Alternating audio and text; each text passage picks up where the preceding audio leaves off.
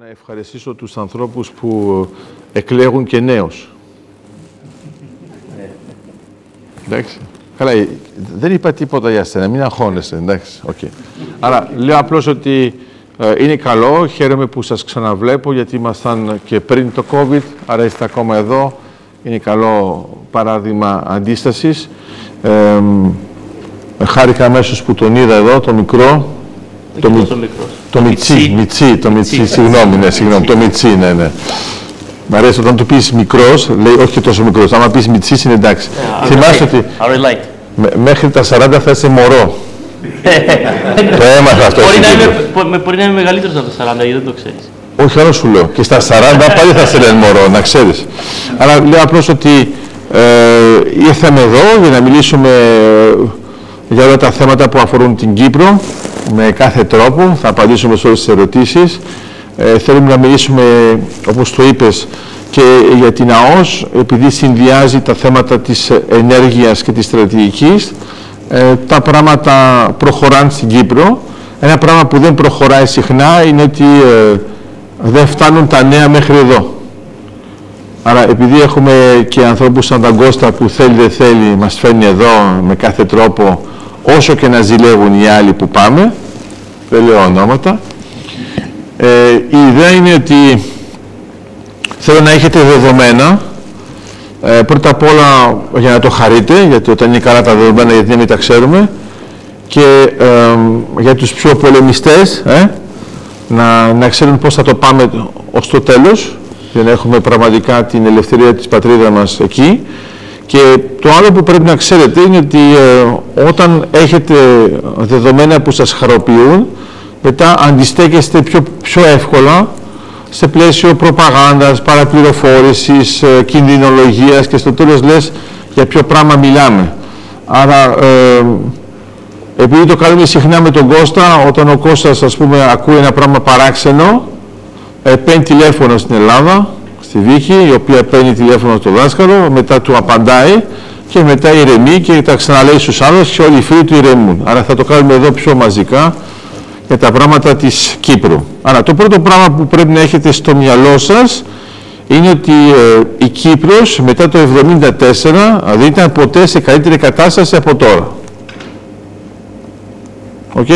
Άμα κάποιος έχει μια ε, αντίρρηση πάνω σε αυτό, να μου πείτε με ποια χρονιά θέλετε να ανταλλάξετε, να το δούμε. Just to be clear, okay? Άρα λέω απλώς ότι μπορεί να κάνετε διάφορα πράγματα και τελικά στο τέλος λες, μα αυτό γίνεται, δεν γίνεται. Άρα ε, να τα πάρουμε ε, από την αρχή. Πρώτα απ' όλα δεν είναι η πρώτη φορά που έρχομαι εδώ και ελπίζω να μην είναι η τελευταία. Εντάξει, εξαρτάται από εσάς βέβαια αυτό. Ε, ε, και από τον Κώστα βέβαια. Και λέω απλώς ότι ε, ε, πριν μερικά χρόνια σας έλεγα για μερικά πράγματα. Για μερικούς από εσάς ήταν εντελώς εκτός φαντασίας. Ε, τώρα έγιναν. Τα ίδια που λέγαμε τότε. Εντάξει. Άρα εγώ όταν ήρθα ε, εδώ ε, την πρώτη φορά ε, δεν είχαμε τόσα κοιτάσματα. Ε, όταν λέγαμε λοιπόν ότι θα έχουμε κοιτάσματα, είναι μερικοί από εσάς, δεν λέω ονόματα, δεν λέω το ύψος και δεν λέω τα μαλλιά. Και δεν μιλάω για γυναίκες. Ε, εφόσον είναι, οι γυναίκες είναι πάντα νέες, να το θυμάσαι. Λοιπόν, άρα λέω απλώς ότι ε, τώρα θα τα δείτε, άρα θα τα ε, ανακαλέσουμε, να τα έχουμε στο μυαλό μας. Σε θέματα λοιπόν στρατηγικής ενέργεια και όσο αφορά την Κύπρο. Θα μιλήσουμε βέβαια για το Κυπριακό, εντάξει, μην, ε, γιατί ο στόχος μας δεν είναι ούτε η στρατηγική ούτε η ενέργεια, είναι πάντοτε η ελευθερία της Κύπρου. Απλώς χρειάζεται εργαλεία. Άρα μερικές φορές, επειδή ασχολούμαστε πολύ με τα εργαλεία, στο τέλος μερικοί ξεχνάνε για ποιο είναι το εργαλείο. Εντάξει. Όταν πας να αγοράζεις ένα σφυρί και κοιτάς μόνο το σφυρί και λες τι πανέμορφο σφυρί, λες θα κάνεις κανένα καρφί, όχι, θα το κοιτάζω έτσι. Αλλά τα εργαλεία είναι λίγο διαφορετικά. Όπως ξέρετε, τα θέματα της ΑΟΣ ξεκίνησαν αρχικά η οριοθέση το 2003 με τον Γλάφκο Κρυίδη. Ε, αυτό συνδυάστηκε με τον Τάσο Παπαδόπουλο. Τα λέω αυτά επειδή ξέρω ότι δεν είναι κανένας κομματικός εδώ και δεν ασχολείστε ποτέ με τα κόμματα και ασχολείστε μόνο με τα εθνικά και δεν υπάρχει βέβαια και κανένας που να είναι τοπικιστής γιατί ούτως ή άλλως είμαστε όλοι το ίδιο πράγμα. Βλέπω μερικά χαμόγελα γυναικεία, τέλος πάντων το πιάσαν το χιούμορ. Άρα, οι δύο προεδρές συμφώνησαν ότι η οριοθέτηση με την Αίγυπτο έπρεπε να γίνει, έγινε και είναι πολύ σημαντική γιατί έγινε το 2003 και κυρώθηκε και από την Αίγυπτο και από την Κύπρο. Πότε κυρώθηκε από την Κύπρο, δεν σας το ρωτάω, το ξέρετε βέβαια, κυρώθηκε την ημέρα της θέσπισης της ΑΟΣ. Η θέσπιση της ΑΟΣ είναι πολύ σημαντική και σας το λέει Ελλαδίτης, δηλαδή Καραμαράς, ε, όπου εμείς δεν το έχουμε κάνει ακόμα. Εντάξει, εμείς ακόμα σκεφτόμαστε αν, αν έχει αξία ή όχι. Εντάξει. Λέω λοιπόν ότι το 2004 έγινε η θέσπιση, μετά το 2007 κάναμε μια οριοθέτηση με τον Λίβανο, αλλά αυτή η οριοθέτηση δεν μετράει γιατί την κυρώσαμε μόνο εμείς και όχι ο Λίβανος. Okay, για να τα λέμε τα πράγματα με το όνομά τους. Αυτό δεν σημαίνει ότι δεν θα γίνει ποτέ, μπορεί να γίνει πιο μετά. Αλλά τότε το φρουδίχει λίγο ο Λίβανος. Μετά πάμε στο 2010, κάναμε την οριοθέτηση με το Ισραήλ, κανονικά, και αυτό που έχει σημασία είναι ότι η οριοθέτηση με την Αίγυπτο, το Ισραήλ και τον Λίβανο είναι συνεκτική. Δεν έχει τρύπα. Connectivity. Okay? Λοιπόν, όταν έχουμε αυτή τη συνεκτικότητα είναι πολύ σημαντικό γιατί δεν αφήνουμε κανένα gap να μπει κάποιος και να πει εδώ είναι απλώς διεθνή χωρικά ύδατα. Δεν είναι. Αλλά είμαστε στο διεθνή χωρικά ύδατα, αλλά μέσα στο πλαίσιο της ΑΟΣ. Είναι όλα νόμιμα, είμαστε με το δίκαιο της θάλασσας του 82, κάνουμε μια συμφωνία με το Ισραήλ το 10 και μετά κάνουμε τις πρώτες επαφές, χαράζουμε τα οικόπεδα το 2007, έχουμε βγάλει 13 οικόπεδα, τα οικόπεδα της ε, Κύπρου, τα θαλάσσια οικόπεδα της Κύπρου δεν αλλάζουν. Τα οικόπεδα της Ελλάδας αλλάζουν. Okay? Άρα, άμα κάποιος θα αναρωτηθεί γιατί ο ένας κάνει έτσι και γιατί ο ένας κάνει αλλιώς, ε, στην Κύπρο η ΑΟΣ είναι μεγάλη για την Κύπρο, αλλά είναι αρκετά μικρή σε σχέση με την ΑΟΣ της Ελλάδος. Η ΑΟΣ της Ελλάδος, επειδή είναι πολύ μεγάλη, συμφέρει να την αλλάζουμε σε κάθε διαγωνισμό, πώς χωρίζουμε τα οικόπεδα, ανάλογα με το τι υπάρχει σαν ενδιαφέρον. Στην Κύπρο είναι από το 7 ακριβώς τα ίδια οικόπεδα. Εντάξει. Άρα στην αρχή λέγαμε θα έρθει κάποιος να έρθει, βγάλαμε μόνο το θαλάσσιο οικόπεδο 12, ήρθε τελικά η Νόμπελ και τώρα σας πληροφορώ ότι είναι μόνο τρία οικόπεδα που δεν έχουν πάρθει. Από τα 13. Εντάξει. Αν το σκεφτείτε ορθολογικά είναι αφάνταστο. Έρχεται η Νόμπελ, βρίσκουμε το κοίτασμα Αφροδίτη, μετά κάνουμε άλλες δύο προσπάθειες σε σχέση με την Έννη, με τον Ονασαγόρα και την Αμαθούσα Τελικά αυτό το φυσικό αέριο έχουμε συμφωνήσει να πάει στην Αίγυπτο. Μερικοί από εσάς σίγουρα το 2015 αναρωτήθηκαν αν η Αίγυπτος θα συνεχίσει να το κρατάει αυτό το φυσικό αέριο ενώ έχει βρει το κοίτασμα ζώων. Δεν υπάρχει πρόβλημα γιατί, γιατί η Αίγυπτος κάνει LNG. Αλλά όταν παίρνεις φυσικό αέριο σε αέρια μορφή και το μετατρέπεις σε LNG, εσύ έχεις την προστιθέμενη αξία. Εδώ είναι τότε γίνεται ακριβό το φυσικό αέριο. Okay. Μετά από αυτό ανακαλύψαμε το κοίτασμα Ζώρο, όπως σας είπα, στην ΑΟΣ της Αιγύπτου. Ήταν η πρώτη φορά που είχαμε κοίτασμα με καρσικό ασβεστόλιθο, ήταν μια τεράστια διαφορά και από εκεί και πέρα μετά το 2015 ψάχνουμε μόνο για καρσικό ασβεστόλιθο. Άρα τι είναι αυτή η έκφραση που είναι λίγο παράξενη, σας βλέπω να μην κοιτάζετε παράξενα και ο bodyguard, αλλά ας το εξηγήσω για να μην έχουμε προβλήματα. Κανονικά αυτά που ψάχναμε πριν ήταν με ψαμίτες. Οι ψαμίτες μπορούν να έχουν μέσα στα πετρώματα έως 30% φυσικό αέριο. Με τον καρσικό ασβεστόλιθο μπορούμε να φτάσουμε τα 70%. Αυτό σημαίνει ότι ένα κοίτασμα κλασικό, άμα είναι με ψαμίτες, άμα το βάλετε με καρσικό ασβεστόλιθο, μπορεί να είναι υπεργιγαντίο το ίδιο κοίτασμα. Γιατί έχει πολύ μεγαλύτερη ποσότητα. Άρα βρήκαμε λοιπόν το 2018 βρήκαμε το κοίτασμα Καλυψό.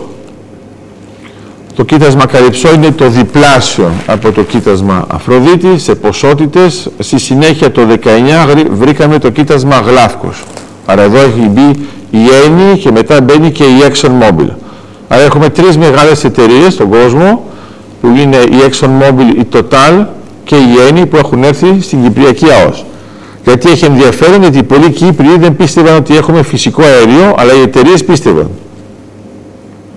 Αλλά τι προτιμάτε, προτιμάτε να πιστεύουμε εμείς ή αυτές; Αυτές. Γιατί αυτές έρχονται, αυτές κάνουν τη γεώτρηση και εμάς δεν μας πειράζει, μετά θα το πιστέψουμε εκ των υστέρων. Άρα είναι πολλοί που για τα θέματα της ΑΟΣ είναι του Θωμά. Εντάξει. Βάζουν το δάχτυλο για να είναι σίγουροι ότι είναι με τρύπα. Και επειδή έχουμε και τον ιερέα, καταλαβαίνει που το πάω. Άρα δεν μας πειράζει γιατί βλέπετε ακόμα και τον άπιστο Θωμά συνεχίζουμε να τον βάζουμε στους Απόστολους. Δεν μας πειράζει. Αλλά έχουμε πολλούς Απόστολους τέτοιου τύπου στην Κύπρο μέχρι να γίνει αυτό το πράγμα. Το 2019 λοιπόν είχαμε το τρίτο κοίτασμα. Αυτά είναι όλα εμπορικά. Που είναι σημαντικό. Άρα μετά το 2022, πέρσι δηλαδή, τον ε, Αύγουστο είχαμε νέο κοίτασμα, το κοίτασμα Κρόνος 1 και τον Δεκέμβριο που πέρασε, τώρα δηλαδή, είχαμε και το κοίτασμα Ζεύς. Άρα έχουμε πέντε κοιτάσματα, άμα το ξεχάσετε θα σας το δείξω από την άλλη πλευρά. Okay, πέντε κοιτάσματα στην Κύπρο. Okay. Άρα λέω απλώς ότι αν καταλάβετε αυτά είναι πολύ σπουδαία για ποιο λόγο. Πρώτα απ' όλα ε, οι πέντε γεωτρήσεις έγιναν χωρίς κανένα πρόβλημα. Χωρίς καμία παρεμπόδιση. Από κανέναν. Ούτε από μια χώρα που είναι από πάνω. Λέω, αυτό είναι καλά να το θυμάστε. Θα μου πείτε γιατί, γιατί επιμένω πάνω σε αυτό, η Αλεξάνδρα νομίζω το πιασε για έναν πολύ απλό λόγο. Είναι πολλοί από εσάς που πιστεύουν ότι δεν θα κάνουμε ποτέ ούτε γεωτρήσει, ούτε εξορίξεις, ούτε εκμετάλλευση επειδή το θέλει η Τουρκία. Ένα τεχνικό λάθος που κάνουμε όταν λέμε αυτά τα πράγματα είναι ότι αυτός που είναι υπεύθυνος για το κοίτασμα δεν είναι η Κύπρος.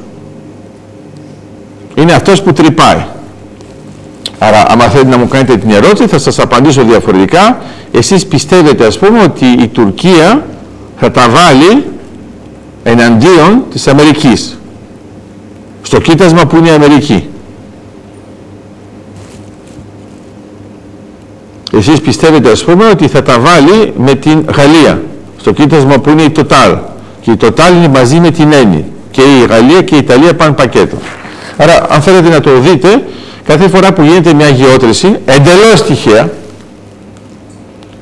βάζουμε και ένα αεροπλανοφόρο να περνάει κοντά εκεί πέρα εντάξει για ψάρεμα βέβαια πάει αυτό, εντάξει. Και επειδή πάει για ψάρεμα, ε, δεν υπάρχει κανένας Τούρκος που να πετάει στην περιοχή εκείνη την ώρα. Okay. Άρα γι' αυτό, όπως ξέρετε, οι Αμερικανοί, οι Γάλλοι και οι Ιταλοί ενδιαφέρονται και για την ΑΟΣ της Κύπρου και για την ΑΟΣ της Ελλάδος. Αυτό πάει πακέτο. Εδώ απλώς είναι πρακτικό. Είναι καλό να θυμάστε ότι η Total είναι και στην Ελλάδα και στην Κύπρο, η ExxonMobil είναι και στην Ελλάδα και στην Κύπρο. Αυτά τα δύο είναι στον ίδιο άξονα. Αλλά αυτό που έγινε από τότε που δεν είχαμε βρεθεί ήταν το 20 έχουμε και το EastMed Gas Forum. Άρα έχουμε ένα μεγάλο φόρουμ που ασχολείται με τα δεδομένα της Ανατολικής Μεσογείου στο οποίο βρίσκεται η Κύπρος και η Ελλάδα ως ιδρυτικά μέλη. Okay. Σε αυτό το φόρουμ δεν έχει μπει η Τουρκία. Φαντάζομαι ότι το ξέρετε είναι χιούμορ γιατί επειδή είναι καλό νέο σίγουρα δεν το ξέρετε. Αν είχε μπει η Τουρκία θα το ξέρετε όλοι. Και θα αναρωτιόσασταν αν θα μας βγάλουν εμάς έξω. Εντάξει. Άρα για να μην έχετε άγχος, για να μπείτε μέσα σε αυτό πρέπει να υπάρχει διαδικασία ομοφωνίας. Άρα πρέπει όλες οι χώρες που είναι μέσα, καμία να μην βάλει βέτο. Okay. Ήθελαν να μπουν τα Ηνωμένα Αραβικά Εμμυράτα και τελικά έβαλε βέτο η Παλαιστίνη. Να καταλάβετε ότι αυτό έγινε ήδη. Αλλά μέσα σε αυτό το φόρουμ ε, έχει ζητήσει να μπει και η Γαλλία επιπλέον από τα ιδρυτικά μέλη και η Αμερική ως παρατηρητής. Είναι μέσα ήδη η Ιταλία, είναι η Αίγυπτος, είναι το Ισραήλ, είναι η Παλαιστίνη όπως είπα, είναι και ε, η Ορδανία. Οι παρατηρητές είναι η Αμερική, που μπήκαν παρατηρητές μαζί με τους Γάλλους ως μέλη, η Ευρωπαϊκή Ένωση, και η Παγκόσμια Τράπεζα. Αλλά βλέπετε ότι είναι ένα φόρουμ που έχει λοιπόν μεγάλες ικανότητες. Εντάξει. όταν εκδίδεται κάτι, όπως είναι ένα συμβόλαιο ή ακόμα και, ε, ναι, σωστά, όπως είναι ένα κοντράτο που λέμε εδώ, για να είμαστε, γιατί έμαθα και για τη φρίζα. Να, το πέτσα. Ναι. Το έμαθες. Και αυτό, ναι, και τη μαρκέτα. Και το κάρο. Και το κάρο έχω χρόνια που το έχω μάθει, γιατί πάνω τε μπαίνω από την άλλη πλευρά και μου λένε θες να οδηγήσεις; λοιπόν, άρα λέω απλώς ότι όταν το βλέπετε όλο αυτό, γιατί και δεν χαμογελάς; Έχεις και εσύ κάρο; Το έχω δει. Είδα πως το παρκάρει στο ραδιόφωνο. Λοιπόν, αυτό που έχει σημασία είναι να καταλάβετε ότι αυτό δημιούργησε τη συμφωνία που κάναμε για τον αγωγό Ισμέντ. Άρα αυτό έγινε το 2020, επειδή ήμασταν μέσα ήδη στα ωρία της πανδημίας, α, α, γιατί έχουμε πάνω ότι ένα delay, έχουμε ένα φαινόμενο που δημιουργείται στην Κίνα και εμείς το μαθαίνουμε την επόμενη χρονιά. Είναι surprise. Ναι, και αυτό λέμε COVID-19. Ενώ εμείς βέβαια το μάθαμε όλοι το 20, είμαστε εντάξει, να τα λέμε και αυτά. Άρα, ε, το 20 όταν έγινε αυτό, είχαμε μια συμφωνία μεταξύ του Ισραήλ, της Κύπρου και της Ελλάδος. Εντάξει, αυτή η συμφωνία να ξέρετε, ευχαριστώ πολύ, θα πεις εσύ να ξέρεις. Ε, αυτή η συμφωνία έγινε μεταξύ των τριών κρατών, είναι διακυβερνητική συμφωνία και ε, έγινε ανεξαρτήτως από την Ευρωπαϊκή Ένωση. Όμως, το κείμενο το έγραψε η Ευρωπαϊκή Ένωση. Okay? Αλλά αυτό είναι πολύ σημαντικό να το σημειώσουμε γιατί έχουμε ακόμα ανθρώπους που λένε ε, με αυτή τη συμφωνία θα την αναγνωρίσει η Ευρωπαϊκή Ένωση. Ε, θέλω να πω είναι τόσο άσχετη με τον τομέα που δεν ξέρουμε ότι την έγραψε η Ευρωπαϊκή Ένωση και την υπέγραψαν οι τρεις χώρες. Σε αυτή τη συμφωνία το Ισραήλ δέχτηκε το υπόβαθρο της συμφωνίας να είναι το δίκαιο της θάλασσας και αυτό είναι εντυπωσιακό γιατί, γιατί το Ισραήλ δεν έχει υπογράψει το δίκαιο της θάλασσας.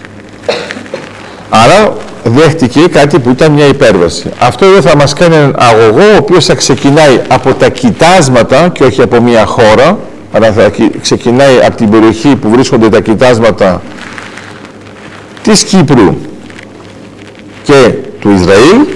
Μετά συνεχίζουν μπορούν να πιάσουν και τα, τα κοιτάσματα της Αιγύπτου. Μετά συνεχίζουν προς την Κρήτη συνεχίζουμε προς την Πελοπόννησο, τη διασχίζουμε διαγώνια, μετά πάμε στην Ήπειρο και από την Ήπειρο ενωνόμαστε με τον αγωγό Ποσειδώνα που ενώνει την Ελλάδα με την Ιταλία. Όλη η μεγάλη αγωγή της περιοχής ουσιαστικά πάνε στο τακούνι της Ιταλίας. Okay? Γιατί, γιατί η Ιταλία είναι η χώρα που έχει το πιο πλούσιο δίκτυο φυσικού αερίου. Ακόμα και στην Ελλάδα το φυσικό αέριο είναι με τεχνοτροπία Ιταλίας. Σε κάποια φάση θα έχουμε δίκτυο και στην Κύπρο. Φυσικό αέριο. Πριν από το τρένο, από ό,τι φαίνεται. Άρα, αυτό γιατί έχει σημασία. Έχει μεγάλη σημασία να έχεις φυσικό αέριο, να έχεις αγωγό ή LNG. Έχουμε αποφασίσει στην περιοχή του Βασιλικού να έχουμε FLNG, εντάξει, αλλά θα είναι πρωτό ουσιαστικά, ο σταθμός υγροποίησης και θα μετατρέπουμε το φυσικό αέριο σε υγρή μορφή για να επιφεύγει με καράβια. Εντάξει.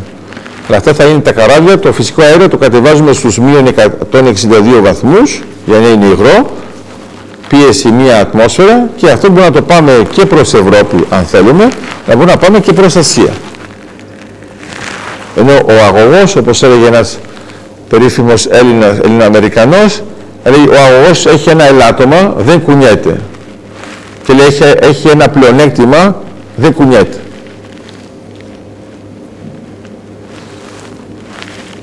So, it makes sense why. Ο αγωγός όταν δεν κουνιέται θα να πει ότι είναι σταθερό και θα συνεχίσει να στείνει. Άμα όμως θες να πουλήσεις και κάπου αλλού, επειδή δεν κουνιέται, πρέπει να φτιάξεις κάτι άλλο. Τα καράβια LNG, επειδή εμείς έχουμε τον πρώτο εμπορικό στόλο στον κόσμο, μιλάω τώρα για την Ελλάδα, είναι πολύ εύκολο να στέλνουμε καράβια όπου θέλουμε από τη στιγμή που έχουμε φυσικό αέριο.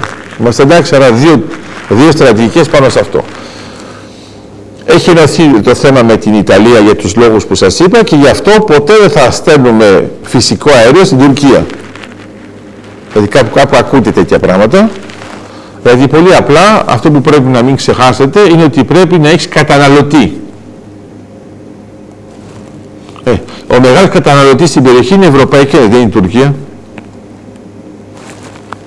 Άρα μην κοιτάτε πώς είναι οι πολίτες, να κοιτάζετε πάντοτε πώς είναι οι καταναλωτές. Το κάποιος πρέπει να τα πληρώσει αυτά. Εντάξει. Άμα δεν έχεις λοιπόν κανέναν που να ενδιαφέρεται το φυσικό σου αέριο, θα, θα καθίσεις με το φυσικό, τι θα κάνεις. Αλλά αυτό είναι ξεκάθαρο.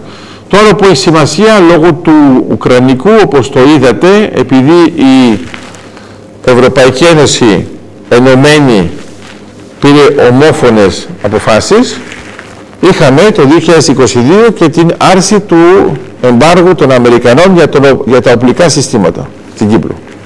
Άρα η Κύπρος από πέρσι, για πρώτη φορά από το 87, αγοράζει, έχει αρχίσει να αγοράζει οπλικά συστήματα από την Αμερική. Πράγμα που κανονικά ήταν αδιανόητο. Όχι μόνο πριν μερικά χρόνια, πριν δεκαετίες. Είναι από το 87. Άρα αυτό εδώ, γιατί βλέπω ότι κάποια ξε, ξαφνιάστηκε, ήθελαν δύο πράγματα, ε, τα οικονομικά του κράτους πώς πάνε, να μην υπάρχει πλαίσιο διαφθοράς κτλ. Και το άλλο είναι να απαγορεύεται στη Ρωσία να φέρνει καράβια πολεμικά και να έχει ανεφοδιασμό. Αυτό λοιπόν, λόγω της απόφασης της Ευρωπαϊκής Ένωσης, ενεργοποιήθηκε στην Κύπρο και γι' αυτό έχουμε την άρση του εμπάρου. Αυτό είναι πολύ σημαντικό γιατί τώρα ήδη η Κύπρος είναι σε πρόγραμμα μαζί με την Αμερική σε νατοϊκό πλαίσιο χωρίς να είναι στο ΝΑΤΟ και είναι κάτι που θέλαμε, δηλαδή υπάρχει μια αληθινή προστασία και το άλλο είναι ότι ουσιαστικά μας οδηγεί σε μια στρατηγική που έχει σχέση με την, ε, τον συνεταιρισμό σύμπραξη, το Partnership for Peace. Okay. Θυμάστε ότι μόνο η Κύπρος δεν είναι μέσα σε αυτό το πλαίσιο από όλη την Ευρώπη, όχι την Ευρωπαϊκή Ένωση, από όλη την Ευρώπη. Και θα ήταν καλό να είμαστε σε αυτό το πλαίσιο για να μπορούμε μετά να έχουμε μια νατοική προοπτική. Άρα για την Κύπρο τώρα τι γίνεται; Έχει αναβαθμιστεί η Κύπρος με τα πέντε κοιτάσματα και με τις εταιρείες που έχουν έρθει. Γιατί όλοι καταλαβαίνουν τώρα αντικειμενικά ότι υπάρχει κάτι το σημαντικό.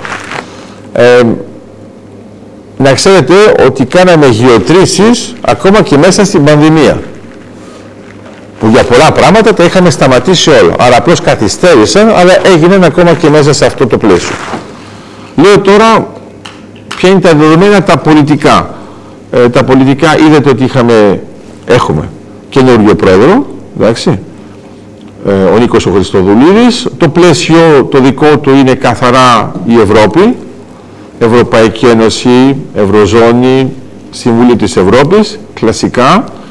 Ε, αναζητά βέβαια και ένα συμμαχικό πλαίσιο με την Αμερική, για τους λόγους που μπορεί να φανταστείτε, και ουσιαστικά τώρα έχουμε μεγάλες χώρες που είναι ευρωπαϊκές ή νατοικές ή και τα δύο που είναι μαζί μας θεωρώντας ότι μπορούν να παίξουν ένα σημαντικό ρόλο στην περιοχή. Η Ανατολική Μεσόγειο θα είναι ο κεντρικός πυρήνας του φυσικού αερίου για αυτόν τον αιώνα. Αυτό είναι καλό να το έχουμε στο μυαλό μας και σας λέω η Ανατολική γιατί όχι Δυτική. Άρα, και να το κάνουμε λίγο με χιούμορ, γιατί αλλιώς βλέπω ότι δεν γελάτε, ενώ τους λέω μόνο καλά νέα. Εντάξει, είμαστε εντάξει. Okay. Αλλά δεν είναι, έτσι μου κάνουν πάντα. Θα μου λένε θα γελάσουμε όταν θα φάμε μαζί. Εντάξει, τα κάνω. Εκεί πέρα να δεις πώς είναι χαρούμενοι μετά. Άρα, ενημερώνω και την νεολαία για να μην του πείτε ότι να είναι μετά. Άρα, λέω απλώς ότι άμα το δείτε με αυτόν τον τρόπο, θα καταλάβετε το εξής. Σε κάποια φάση μου λένε νέοι, Δηλαδή, δάσκαλε, εμείς θέλουμε να φύγουμε από την Κύπρο, να πάμε αλλού στο εξωτερικό, γιατί η Κύπρος με τα προβλήματα που έχει. Λέω, έχετε απόλυτο δίκιο να το εξετάσουμε το θέμα. Λέω, θα πάρουμε τη Μεσόγειο έτσι. Okay. Και τους λέω, άμα την κόψουμε έτσι Μεσόγειο, εντάξει, φυσικό αέριο έχει μόνο ανατολικά. Ε, καλά, εντάξει, ρε δάσκαλε, θα, θα μείνουμε ανατολικά τότε, να μην πάμε και δυτικά που δεν έχει τίποτα. Λέω, εντάξει, καλή ιδέα. Okay. Μετά λέω, θα, την Μεσόγειο πάλι θα την κόψουμε έτσι. Λέω, η Ευρωπαϊκή Ένωση είναι μόνο από πάνω. Ε, λέει, εντάξει, από πάνω θα μείνουμε. Ε, και τους εξήγησε ότι άμα μείνεις από πάνω και ανατολικά, είσαι εκεί που είναι η Κύπρος.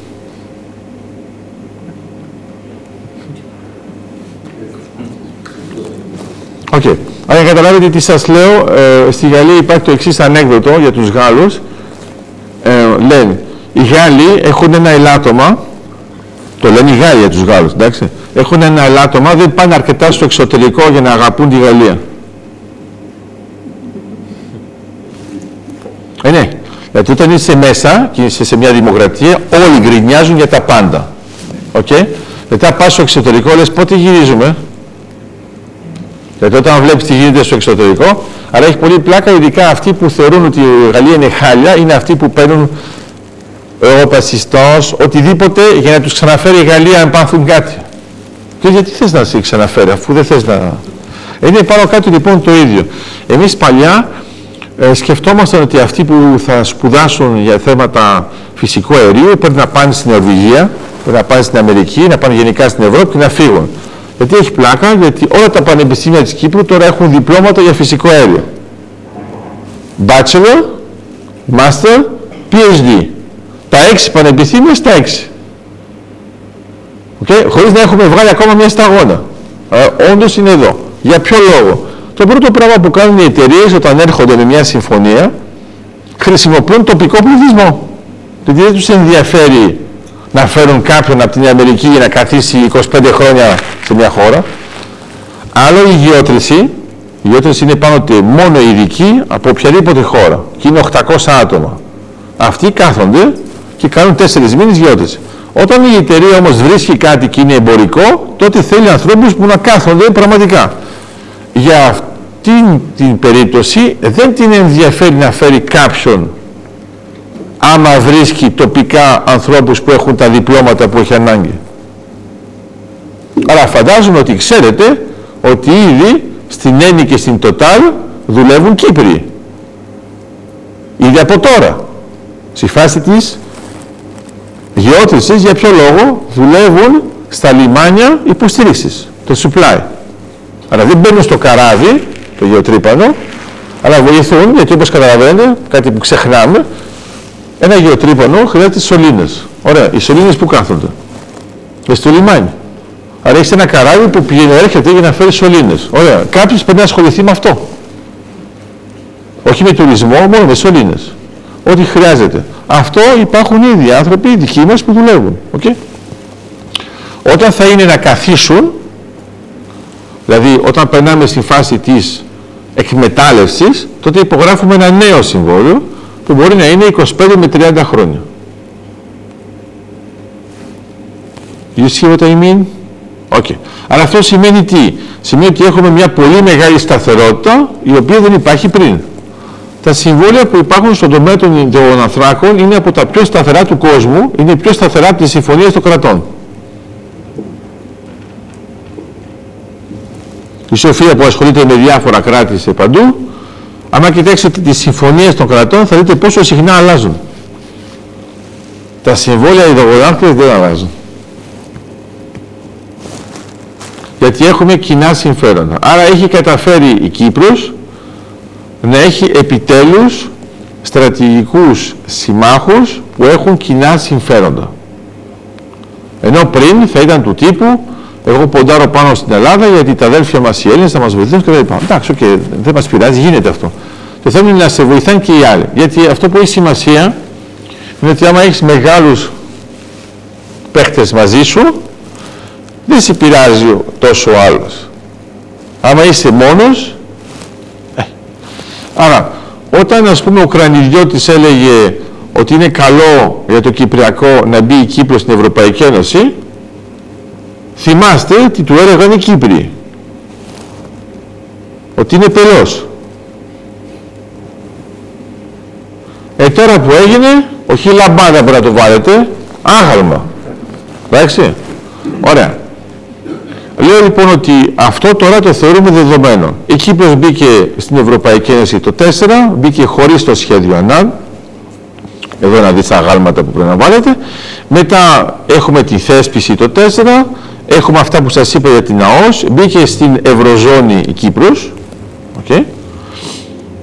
χωρίς κανένα πρόβλημα. Εντάξει. Και ήταν μάλιστα, θα έλεγα, μια στρατηγική επένδυση, γιατί αν θυμάστε καλά, όταν μπήκαμε, ε, η λίρα ήταν στο 1,7 σε σχέση με τα ευρώ. Άρα κάποιος κλασικός, χωρίς να ποντάρει στο στρατηγικό, θα έλεγε γιατί να πάμε σε ένα νόμισμα που είναι πιο κάτω σε σχέση με ό,τι έχουμε. Όμως βλέπουμε τα αποτελέσματα τώρα. Σας είπα για το East Med Gas Forum, η Κύπρος μπήκε δικαιωματικά ως ιδρυτικό μέλος. Σας υπενθυμίζω ότι το 4 λέγαμε ότι δεν έχουμε φυσικό αέριο. Εντάξει. Ενώ το 20 μπήκαμε σε ιδρυτικά μέλη ενός θεσμού που είναι για το φυσικό αέριο. Ε, impressive, no? Ωραία. Και τώρα λοιπόν είμαστε σε ένα πλαίσιο που ε, μελετάμε τις προοπτικές σε σχέση με τον αγωγό. Ο αγωγός θα είναι έτοιμος το 2025. Ο αγωγός ΙΣΜΕΤ. Είναι μερικοί από εσάς που σίγουρα δεν το πιστεύουν, αλλά προσοχή θα ξανάρθω. Κώστα δεν θα ξανάρθω. Πριν το 25 να τους κανονίσω. Γιατί από το 15 που βρήκαμε το πρώτο... Το 11, το 11 το πρώτο. Το Αφροδίτη. Ναι. Δεν έκαναμε ενέργειες τουλάχιστον να έχουμε για την Κύπρο με ένα βαπόρι να πηγαίνει από τη διάθεση στην Κύπρο για τις ανάγκες της Κύπρου. Όπως έκανε το Ισραήλ πολύ πιο μετά. Πού οφείλεται η καθυστέρηση; Όχι. Πρώτα απ' όλα το έκανε πολύ πιο πριν. Ε, τέλος πάντων. Άρα, το πρώτο πράγμα που πρέπει να έχεις στο μυαλό σου είναι ότι άμα φέρνεις το φυσικό αέριο στην Κύπρο, είναι πολύ ωραία ιδέα, αν θες να το κάψεις. Γιατί όταν δεν έχεις δίκτυο, ποιος θα το πάρει το φυσικό σου αέριο; Το πρόβλημα που έχεις στο μυαλό σου είναι λίγο θεωρητικό, στην Ελλάδα θα ήταν σωστό. Άμα ήταν η Ελλάδα που είχε την ίδια περίπτωση, επειδή έχει φτιάξει δίκτυο και βέβαια θα έφερνε φυσικό αέριο στην Ελλάδα. Αλλά για να κάνεις αυτό που λες, πρέπει να υπάρχει δίκτυο. Αλλά πρέπει να το φτιάξουμε πρώτα. Πρόσεξε, άμα το κάνεις αυτό που λες χωρίς να το πουλάς στους ξένους, τα λεφτά είναι για σένα, που μένουν για σένα, άρα δεν έχεις πάρει τίποτα. Να κάνεις, είναι σε συμφέρει να κάνεις εξαγωγές για να φέρεις λεφτά στην Κύπρο. Άμα είναι η Κύπρος που καταναλώνει το φυσικό αέριο που είναι για την Κύπρο, ε, δεν έχεις προστιθέμενη αξία. Άμα πουλήσεις αυτό το φυσικό αέριο σε LNG και το πουλάς, ένα καράβι LNG αντιπροσωπεύει 600 καράβια κλασικά. Τότε φέρνεις λεφτά. Αν όμως εσύ είσαι καταναλωτής για αυτό που κάνεις, είναι σαν να είσαι μάγειρας σε ένα εστιατόριο και τρώει μόνο η οικογένειά σου. Ε, άμα δεν το πουλάς στους άλλους, θα έχεις τιμή κόστους. Το, το πιο συνηθισμένο ερώτημα όμως είναι ότι θα αξιοποιηθεί οικονομικά το φυσικό αέριο, διότι πέρασε σχεδόν μια δεκαπενταετία και ακόμη τρυπάνε. Οπότε είναι εύλογο το ερώτημα πόσα χρόνια ουσιαστικά παίρνει ένα κοίτασμα να πουληθεί, να βγει και να πουληθεί. Μπράβο. Άρα είναι πάρα πολύ απλό, εξαρτάται από την πολιτική βούληση. Ε, άρα δεν έχει... Ωραία, δεν τέλειωσα. Εντάξει, Δεν τέλειωσα. Ε, Κάνει μια ερώτηση, εγώ απαντάω. Γιατί μετά θα μου πει ο φίλος σας, δεν απάντησε σε όλη την ερώτηση. Ωραία. Άρα λοιπόν, το κοίτασμα Ταμάρ στο Ισραήλ έγινε εμπορικό σε τέσσερα χρόνια. Οκ; Και το κοίτασμα Ζόρ στην Αίγυπτο έγινε εμπορικό σε τρία χρόνια. Άρα τώρα κανονικά μπορείς να μου ξαναρωτήσεις αυτό που έλεγε ο κύριος. Εμείς που το κάναμε το 11, γιατί το κάναμε. Είναι πάρα πολύ απλό, γιατί το πολιτικό καθεστώς της Κύπρου δεν πίστευε ότι θα βρούμε άλλο. Μόνοι τους. Εντάξει, μόνοι τους. Ωραία. Άρα λοιπόν τι έγινε, μετά από χρόνια τελικά το πουλήσαμε στους Αιγύπτιους. Το κοίτασμα Αφροδίτη. Τα λεφτά που θα παίρνουμε, θα παίρνουμε από τους Αιγύπτιους που θα κάνουν αυτοί έναν αγωγό και όχι να πηγαίνει στην Κύπρο, αλλά να πηγαίνει στην Αίγυπτο όπου υπάρχει μετατροπή σε LNG. Δηλαδή αυτό που θα φτιάξουμε τώρα θα έπρεπε να το είχαμε κάνει πριν 15 χρόνια, αλλά το θέμα δεν ποιος να το κάνει, εφόσον μόνο οι επιστήμονες και οι τεχνικοί το πίστευαν, οι πολιτικοί κανένας. Όταν βρήκαμε το 18, το 18 με τους Ιταλούς, λέμε τυχεροί. Από σπόδα δηλαδή ας πούμε. Ωραία. Μετά το 19 ήρθαν οι Αμερικανοί, οι Αμερικανοί ήταν λίγο διαφορετικοί το ύφος τους, είπαν πότε θα κάνετε αγωγό, δεν είχαν τρυπήσει ακόμα, ε. αυτοί ήταν σίγουροι θα βρουν. Αλλά ήταν τόσο σίγουροι οι Αμερικανοί. Οι Αμερικανοί, ξέρετε, είναι πολύ απλοί. Εμένα μου αρέσει αυτό, γιατί έχουν τον Τόμπρο και Σταράτο. Αντί να στέλνουν κάποιον σαν τους Τούρκους που θα είναι σούπερ υπουργός που θα πει εμείς θα τρεπήσουμε και όπου θα βρούμε θα βρούμε και μετά έφυγε γιατί δεν βρήκε τίποτα. Οι Αμερικανοί δεν στέλνουν κανέναν και βάζουν μια κάμερα στο βυθό και μόλις βγαίνει η πρώτη φυσαλίδα λέει το βρήκαμε. Δεν είπα κανένας να μιλήσει τίποτα. Για το, ήταν, κάμερα. Άρα, εγώ αυτό που είδα, ας πούμε, οι Τούρκοι όταν έλεγαν θα βάλουν το γεωτρύπανο, ξέρετε γιατί έχει πλάκα; Το γεωτρύπανο που είχαν δεν μπορούσε να πάει στο βάθος που έλεγαν. Φαντάζομαι ότι σκεφτήκατε κάποιο σεξουαλικό ανέκδοτο, αλλά δεν θα το πω γιατί έχουμε και γυναίκες. Α, στο, στο τραπέζι κάτι θα πω. Λοιπόν, λέω απλώς ότι όταν έχεις ένα γεωτρύπανο που μπορεί να πάει μέχρι εκεί, ενώ το κοίτασμα είναι πιο κάτω, τι πας και το στέλνεις. Άρα τι κάνανε λοιπόν, είναι πάρα πολύ απλό, δεν έβαλαν κάμερα. Γιατί άμα δεν βάζεις κάμερα, δεν φαίνεται ότι δεν βρήκες. Όταν λοιπόν πας και βάζεις την κάμερα κατευθείαν πριν γίνει, εγώ το είδα, μπορώ να σας το στείλω κιόλας, υπάρχει, το ανέβασαν στο YouTube γιατί βέβαια είναι Αμερικανοί, άρα λέει. Τώρα, άμα δεν πιστεύετε ότι οι Αμερικανοί βρήκαν φυσικό αέριο, έχετε πρόβλημα με τα μάτια σας, δεν έχουμε θέμα, εντάξει. Εδώ έγινε πια ο Θωμάς, είναι ο, ο ηλίθιος, ο Θωμάς τουλάχιστον το είδε. Λέω λοιπόν ότι αυτό που κάνουμε τώρα είναι ότι τα κοιτάσματα που είναι όπως είναι η Καλυψό και όπως είναι ο Γλάφκος θα είναι στα κοιτάσματα που θα χρησιμοποιηθούν για τον αγωγό Ιστμέντ. Σε αυτόν τον αγωγό θα παίξει και το κοίτασμα Λεβιάθαν του Ισραήλ και μπορεί το κοίτασμα Ζω της Αιγύπτου. Άρα πάνω κάτω αυτοί που είναι παραγωγοί συμφωνούν όλοι να βάζουν στον αγωγό και αυτός να φτάνει στην Ιταλία γιατί επειδή η Ιταλία έχει το σούπερ δίκτυο μπορεί και να το καταναλώσει επί τόπου ένα μερίδιο αλλά να είναι δικτυωμένη με τις άλλες ευρωπαϊκές χώρες. Αλλά αυτό σημαίνει ότι έχετε έναν σούπερ πελάτη που περιμένει. Και περιμένει τόσο πολύ που συμμετέχει στην παραγωγή του αγωγού. Οκ, το λέω πιο απλά. Έχεις λοιπόν ντομάτες. Λες θα βάλω ένα χωράφι. Ποιος θα τρώει τις ντομάτες; Λες πού να βρω τώρα; Έρχεται ένας τύπος και έρχεται και λέει εγώ θα σου φέρω τους σπόρους. Θα σου αγοράσω όλο, θα το μεταφέρω εγώ. Και εσύ λες να βάλω ή να μην βάλω; Τώρα χαμογέλασταν τουλάχιστον. Εντάξει. Θα τα λέω με τις ντομάτες λοιπόν. Άρα εδώ το φυσικό αέριο το έχουν τόσο πολύ ανάγκη στην Ευρώπη για ενεργειακή ασφάλεια, γιατί επειδή σταμάτησε ο αγωγός με τη Ρωσία, δεν γίνεται ο δεύτερος αγωγός και δεν μπορούν να πεντάρουν σε αγωγούς από το Αζερμπαϊτζάν γιατί παίζει λίγο ένα περίεργο παιχνίδι με την Ρωσία. Έχουμε εξασφαλίσει ότι από την Αμερική θα φέρουμε καράβι LNG για τροφοδότηση, αλλά αυτό είναι μόνο για backup.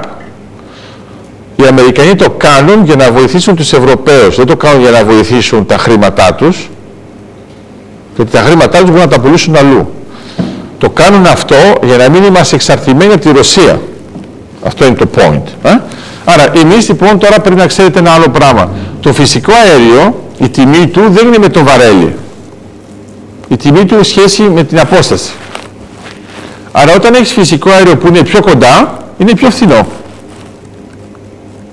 Μάλιστα μπορείς να το βάλεις στην ίδια τιμή με το πιο ακριβό και ξέρω εγώ μερικά σεντ λίγο πιο κάτω, φτάνει. Εσύ βαίνεις παίρνεις πιο πολλά. Το άλλο που είναι καλό για το φυσικό αέριο που έχουμε είναι ότι είναι βιογενές. Άρα εξηγώ το βιογενές γιατί βλέπω την αντίδραση. Το βιογενές είναι ένα αέριο που έχει παραχτεί από μικροοργανισμούς. Άρα είναι μεθάνιο, είναι ακριβώς το ίδιο που παράγετε εσείς στην τουαλέτα. Είστε όλοι παραγωγοί μεθανίου. Αλλά τοπικά μόνο. Okay? Άρα το μεθάνιο όταν προέρχεται, είναι βιογενές από μικροοργανισμούς, το φυσικό αέριο που θα βρείτε στην Αφροδίτη είναι 98% καθαρό μεθάνιο. Χωρίς να πάει στο δηληστήριο. Και στην Καλυψό είναι 99. Άμα πάτε σε ένα κλασικό κοίτασμα, φυσικό αέριο που προέρχεται από διάσπαση πετρελαίου, είστε γύρω στο 50-60. Έχετε θείο που μυρίζει άσχημα και πρέπει να το βγάλετε. Άρα πρέπει να τα ακουμπήσετε. Εμείς λοιπόν το έχουμε πιο κοντά σε πιο ψηλή ποιότητα. Και όλοι ξέρουν ότι το δικό μας είναι βιογενές και δεν είναι από πετρέλαιο.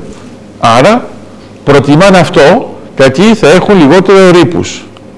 Κατευθείαν. Εντάξει, το, το καθαρό μεθάνιο παράγει μόνο διοξείδιο του άνθρακα και νερό. Okay. Άρα λοιπόν έχουμε τώρα έναν αγωγό ο οποίος είναι PCI, ε, Project of Common Interest, από την Ευρωπαϊκή Επιτροπή. Εντάξει. Άρα όταν θέλετε να ασχοληθείτε με τα θεωρητικά, κοιτάζετε τι κάνει η Ευρωβουλή. Όταν θέλετε να ασχοληθείτε με τα πρακτικά, κοιτάζετε τι κάνει η Ευρωπαϊκή Επιτροπή. Η Ευρωπαϊκή Επιτροπή είναι αυτή που βάζει τα λεφτά για να γίνει κάτι. Άρα η Ευρωπαϊκή Επιτροπή θεώρησε ότι αυτό είναι πολύ σημαντικό, όπως και το ηλεκτρικό καλώδιο, το Ευρωάζια Interconnector, το οποίο θα ενώνει το Ισραήλ με την Κύπρο, την Κύπρο με την Κρήτη, την Κρήτη με την Αθήνα. Ηλεκτρικό καλώδιο που μπορούμε να μεταφέρουμε ρεύμα από τις δύο πλευρές με οποιαδήποτε καύση που κάνει στην πηγή. Και αυτό θα είναι σημαντικό. Άρα βλέπετε τώρα ότι σας έχω πει τρεις στρατηγικές, μία με το ρεύμα, μία με τον αγωγό, μία με το FLNG, άρα το LNG, οι οποίες βασίζονται στο πώς μπορώ να το βάλω προς τα έξω. Και όταν σας έλεγα προστασία, να θυμηθείτε ότι μια άλλη εταιρεία που είναι μέσα είναι η Κογκάζ. Η Κογκάζ είναι από την Κορέα. Και η άλλη εταιρεία είναι η Qatar Petroleum. Άρα βλέπετε που είναι το Κατάρ, βλέπετε που είναι η Κορέα και μπορεί να σκεφτείτε ότι άμα θέλουν να μεταφέρουν φυσικό αέριο θα μεταφερθεί με καράβια LNG. Okay? Αυτό είναι το γενικό πλαίσιο τώρα. Αν το κοιτάξετε λοιπόν ευρωπαϊκά, νατοικά, ενεργειακά και στρατιωτικά, η Κύπρος έχει αναβαθμιστεί. Εγώ τώρα τον προηγούμενο Αύγουστο ήμουν στην Ιρλανδία και δεν το πίστευα ότι άκουγα θετικά λόγια από την Ιρλανδία για την Κύπρο. Ενώ παλιά μπορεί να μπέρδευαν την Κύπρο με την Κρήτη. Οι Ιρλανδοί που είχαν ήδη προβλήματα για το χειμώνα που προετοιμαζόταν έλεγαν ότι είναι πολύ καλό που η Κύπρος θα έχει φυσικό αέριο. Έχει ενδιαφέρον γιατί όταν έλεγα τι έλεγαν οι Ιρλανδοί στους Κύπριους, οι Κύπροι δεν το πίστευαν ότι το έλεγαν οι Ιρλανδοί. Αλλά από ό,τι φαίνεται πρέπει να είσαι αρκετά στη Δύση βαθιά για να ξέρεις τι γίνεται στην Ανατολή. Αυτό σημαίνει τι; Σημαίνει ότι τώρα ε, η Κύπρος μπορεί να παίξει διαφορετικά. Άρα, το ξέρω ότι μπορεί να έχετε φοβίες με την Τουρκία. Η Τουρκία δεν μπορεί να κάνει απολύτως τίποτα. Ένα πολύ απλό λόγο, δεν μπόρεσε να μπει ούτε καν στο Eastern Gas Forum. Και ξέρετε ποιο είναι το αστείο; Δεν μπήκε μέσα γιατί είναι η Κύπρος.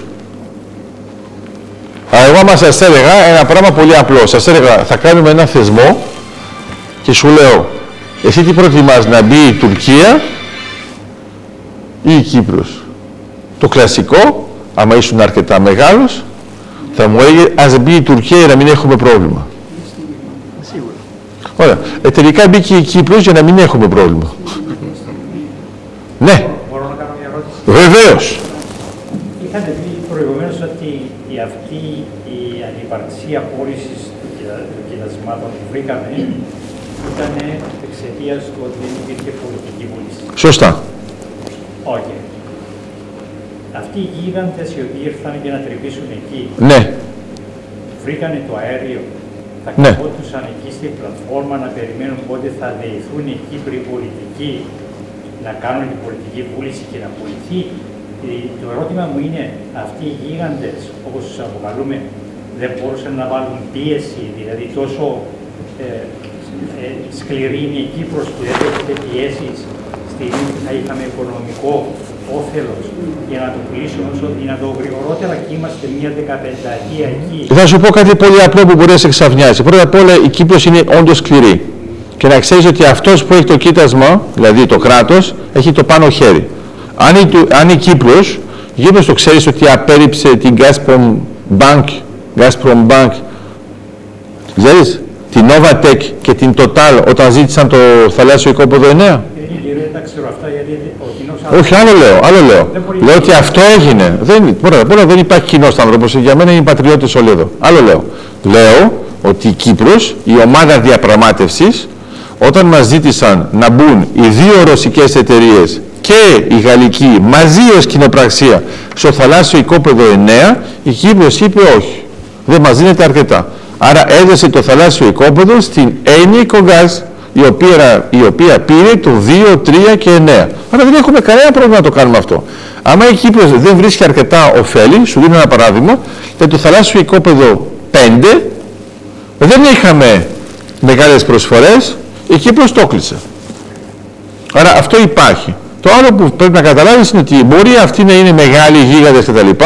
Αυτοί κοιτάζουν πάντοτε το συμβόλαιο να είναι σωστό. Το συμβόλαιο θα το υπογράψει με την Κύπρο. Αν η Κύπρος το κάνει, είμαστε εντάξει. Πρέπει, όταν γίνεται μια γεώτρηση, να αποδείξει η εταιρεία ότι είναι εμπορικό. Σε αυτό το πράγμα δεν μπορεί να κάνει τίποτα η Κύπρος, η Κύπρος περιμένει. Αλλά σου δίνει ένα παράδειγμα. Η Total μπήκε στο θαλάσσιο οικόπεδο 10 και 11. 10 και 11. Ωραία. Το θαλάσσιο οικόπεδο 10 από μια βλακεία του διευθύνοντα σύμβουλο το παράτησε η Γαλλία. Ενώ είχε πληρώσει 24 εκατομμύρια ευρώ μόνο για να πάει να δει τι έχει. Το πόνους υπογραφής. Την ημέρα που το παράτησε η Γαλλία, το πήρε η Αμερική. Ο, διε, ο CEO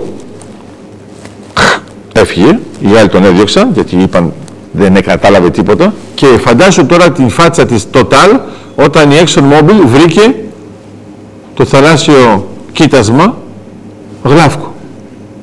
Εκεί που έφυγαν οι Γάλλοι. Άρα θέλω να σου πω ότι ακόμα και οι εταιρείες δεν ξέρουν ακριβώς τι μπορούν να βρουν, πώς θα το βρουν, πώς θα, πώς θα, ε, εξαρτάται από τα δεδομένα που έχουν. Άρα είναι πολύ προσεκτικές στις συμφωνίες στις γεωπολιτικές. Αυτό που έχει σημασία είναι ότι οι μεγάλες εταιρείες ήρθαν στην Κύπρο ενώ η Τουρκία είπε ότι οποια, οποιαδήποτε εταιρεία υπογράψει συμβόλαιο με Ελληνοκύπριους δεν θα έχει δικαίωμα να έρθει στην Τουρκία. Παρ' όλα αυτά τους έγραψαν κανονικά και είναι εδώ. Άρα αυτό που λένε τώρα, οι Έννοι και οι Total έχουν μπει μαζί σε όλα τα θαλάσσια οικόπεδα και η Exxon Mobil με την Total είναι πολύ σε συνεργατικό πλαίσιο. Άρα όλοι αυτοί τώρα δουλεύουν έτσι ώστε να γίνει ο αγωγός για τον οποίο η Κύπρος και βέβαια τον θέλει. Ο αγωγός θα είναι πολύ καλό. Όταν γίνει ο αγωγός, Ναι. μπορούμε να κάνουμε εξαγωγή αυτή τη, στι- σε αυτή τη στιγμή; Βέβαια. Ο, Δεν- ο αγωγός είναι μόνο για εξαγωγή. Yeah. Μα δεν, δεν χρειάζεται να, να κάνουμε ε, το LNG terminal. Α, κάνεις και τα δύο. You can do both. Yes. Yeah. But you don't need one to do to export. No, no, no, no, no. They are all independent. Yeah. Okay? But the problem is the following. If you want to sell gas in Asia, you can't do it. So, στην πραγματικότητα είναι ένα στρατηγικό μείγμα. Έχουμε και από εδώ για τον αγωγό, με τα καράβια από εκεί και με το ρεύμα, γιατί το ρεύμα μπορείς να κάψεις το φυσικό αέριο και να στείλεις το ρεύμα. Άρα είναι three strategy for the same thing. Yeah. Επανέρχομαι στο θέμα της πολιτικής βούλησης. Ναι. Είναι, ε, όπως καταλαβαίνω είναι κλειδί. Ναι. Όχι πια.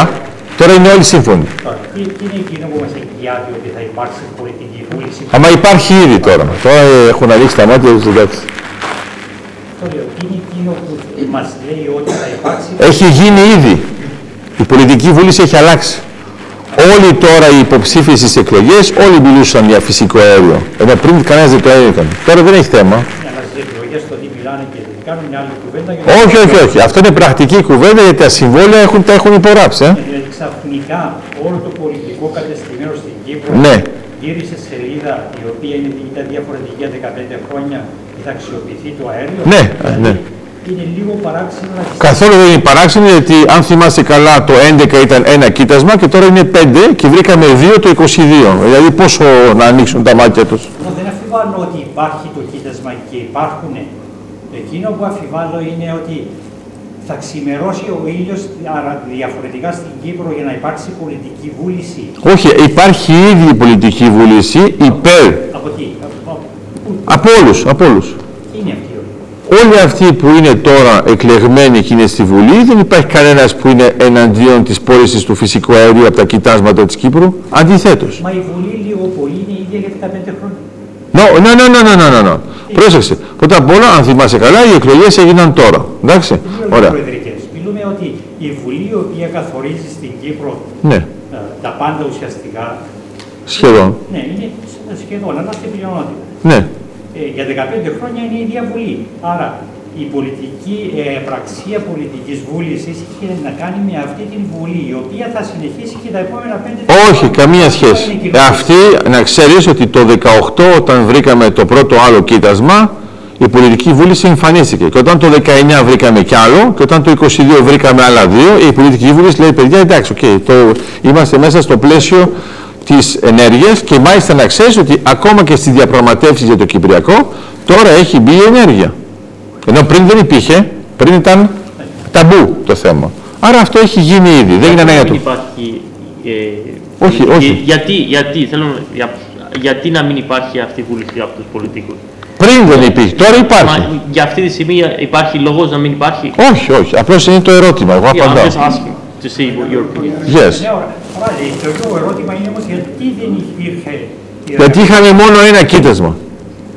Αυτό σταδιακά βρίσκαμε κύριε Λίγερα και λοιπά. Και τούτη Όχι, κάνετε λάθος. Τα, τις δύο επόμενες ε, γεωτρήσεις που κάναμε, στον Ανασαγόρα και στην Αμαθούσα, δεν είχαμε εμπορικό κοίτασμα. Εμείς είχαμε συνηθίσει, επειδή δεν είχαμε καμία γνώση, λες, τρυπάς βρίσκεις. Ενώ κανονικά τρυπάς μία στις τέσσερις βρίσκεις. Αλλά βρήκαμε μία στη μία. Λες, εντάξει, τέλειος. Το δεύτερο που δεν βρήκαμε, λες, πά, πά, δεν έχουμε τίποτα άλλο. Το τρίτο που δεν βρήκαμε, πάει, τελειώσαμε. Άρα ήταν μόνο για Αφροδίτη. αν πάνε όλα καλά, Ναι, σε πόσα χρόνια θα πουλήσει η Κύπρος στο εξωτερικό; Το 25. το 25, ε, σε δύο χρόνια. Ναι.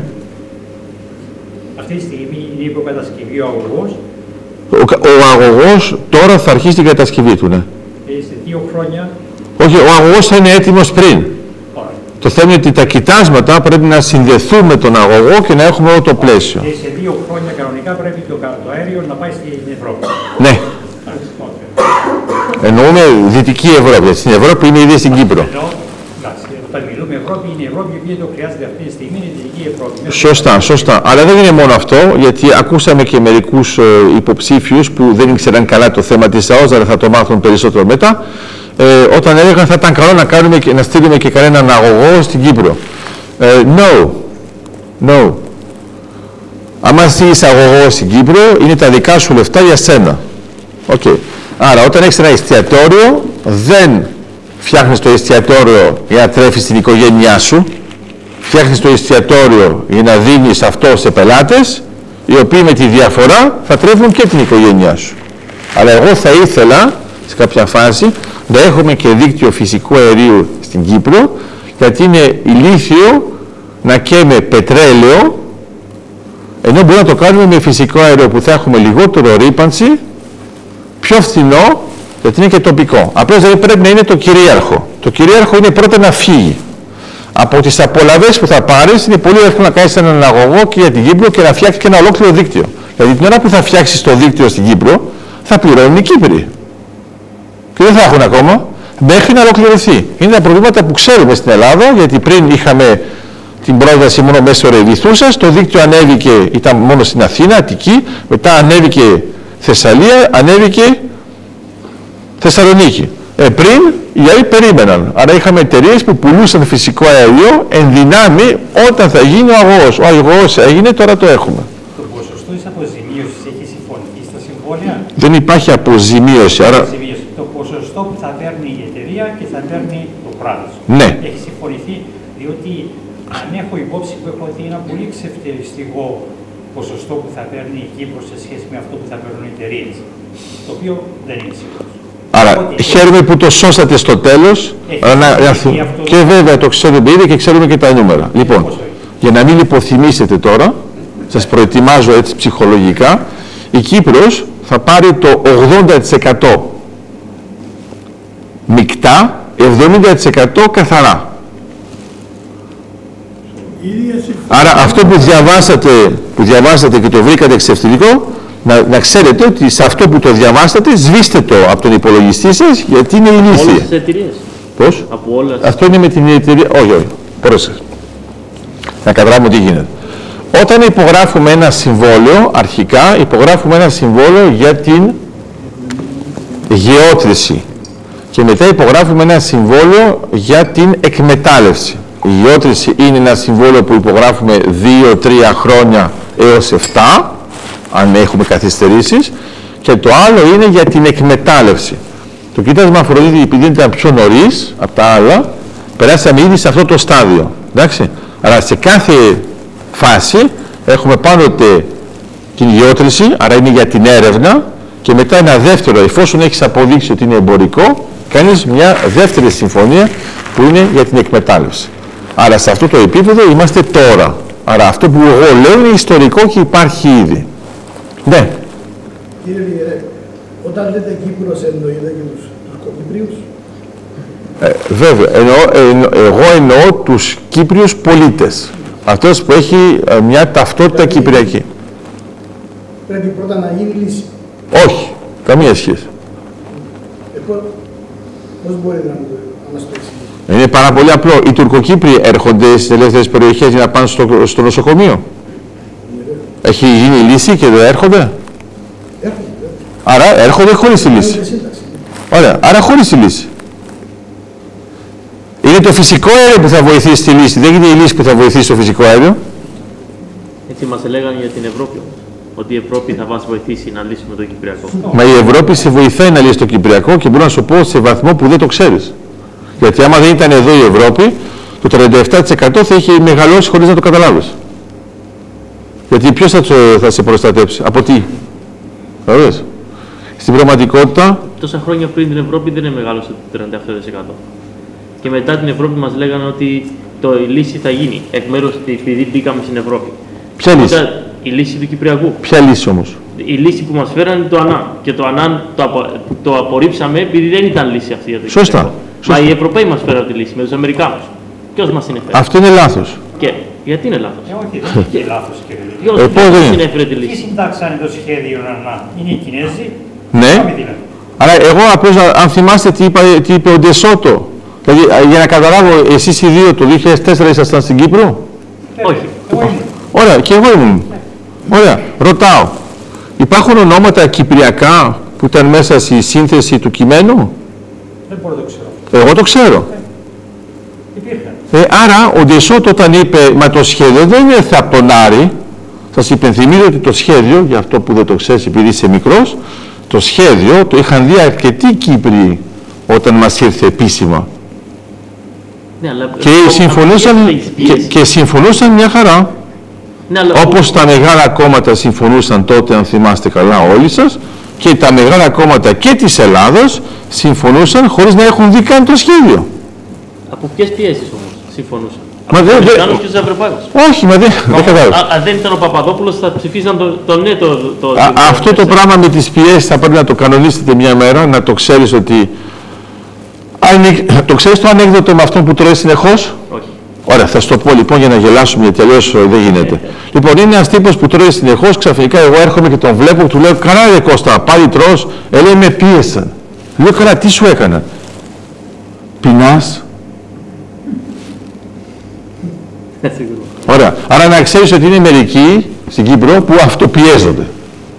Δεν έχουν κανένα ανάγκη. Δηλαδή, όταν κοιτάς τι έχω δει, τώρα φανταστείς, ας πούμε, όταν μας έλεγαν ότι το σχέδιο είναι καλό και εγώ έχω δίπλα μου κάποιον ο οποίος ήταν υπεύθυνος για τον εθνικό ύμνο. Το ξέρεις ότι άμα είχε περάσει το σχέδιο Ανάν, ο εθνικός μας ύμνος δεν θα υπήρχε; Θα υπήρχε μόνο μουσική;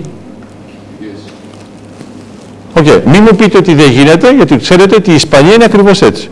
Η Ισπανία δεν έχει λόγια, δεν τραγουδάνε οι άνθρωποι, είναι απλώς ακούν. Οκ. Αυτός ήταν δίπλα μου εδώ. Ήμασταν στο ίδιο πάνελ του, φαντάζεσαι; Τυχερός που ήταν δίπλα μου, φαντάζεσαι τι έγινε. Πέρασε πολύ καλά. Μετά δεν ξαναβρεθήκαμε σε πάνελ, δεν ξέρω για ποιο λόγο. Και τότε υπήρξε σύμπραξη μέσα από την Κύπρο για το σχέδιο Ανάν, δεν υπάρχει αμφιβολία. Α, αυτό λέω. Οι αρχιτέκτονες όμως του σχεδίου Ανάν, όπως λέγει και ο, το παιδί εκεί, Ναι. ήταν εκτός Κύπρου. Και μάλιστα ήταν μέσα από τα σπλάχνα της Ευρώπης. Για να μην αυταπατώμαστε, Όχι, όχι, όχι. Ήταν η Αγγλία. Για να μην μπερδευόμαστε. η Αγγλία, η Αγγλία Ωραία. ήταν μέσα στην Ευρώπη. Θα σας δώσω λοιπόν ένα παράδειγμα. Ας πούμε ότι είναι μέσα στην Ευρώπη. Okay? Όταν έγινε το σχέδιο ΑΝΑΝ, γιατί οι ευρωπαϊκές χώρες της Μεσογείου ζήτησαν να κάνουν περιπολία γύρω από την Κύπρο; Πέρα μας προστατεύσει. Νο, δεν είναι μόνο αυτό. Αλλά σας λέω λοιπόν ότι η Ιταλία, η Ελλάδα, η Γαλλία και η Ισπανία, συγκεκριμένες χώρες, ήθελαν να μπορούν να κάνουν περιπολία γύρω από την Κύπρο.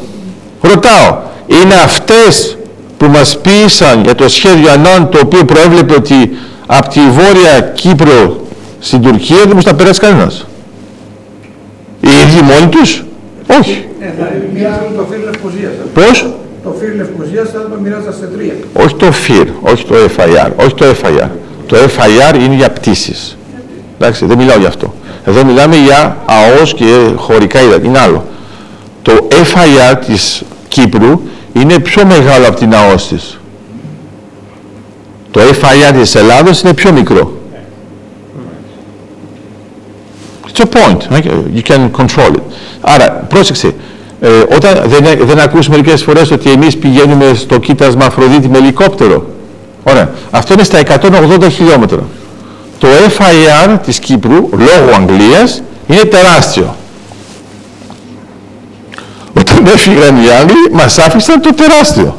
Δεν πήγε κάποιος να το κάνει. Αλλά δεν ήταν να, να- αυτό που λες στα τρία, έχει σχέση με την υπογραφή που έκανε ε, η ηγεσία στα κατεχόμενα. Σχέδιο Ανάνα. Πώς; Που ήταν στο σχέδιο Ανάνα. Ποιο ήταν στο σχέδιο Ανάν; Το F- το το το φύλλο Λευκο- το FIR τη Λευ- τη Λευκο- της Κύπρου θα ήταν σε τρία.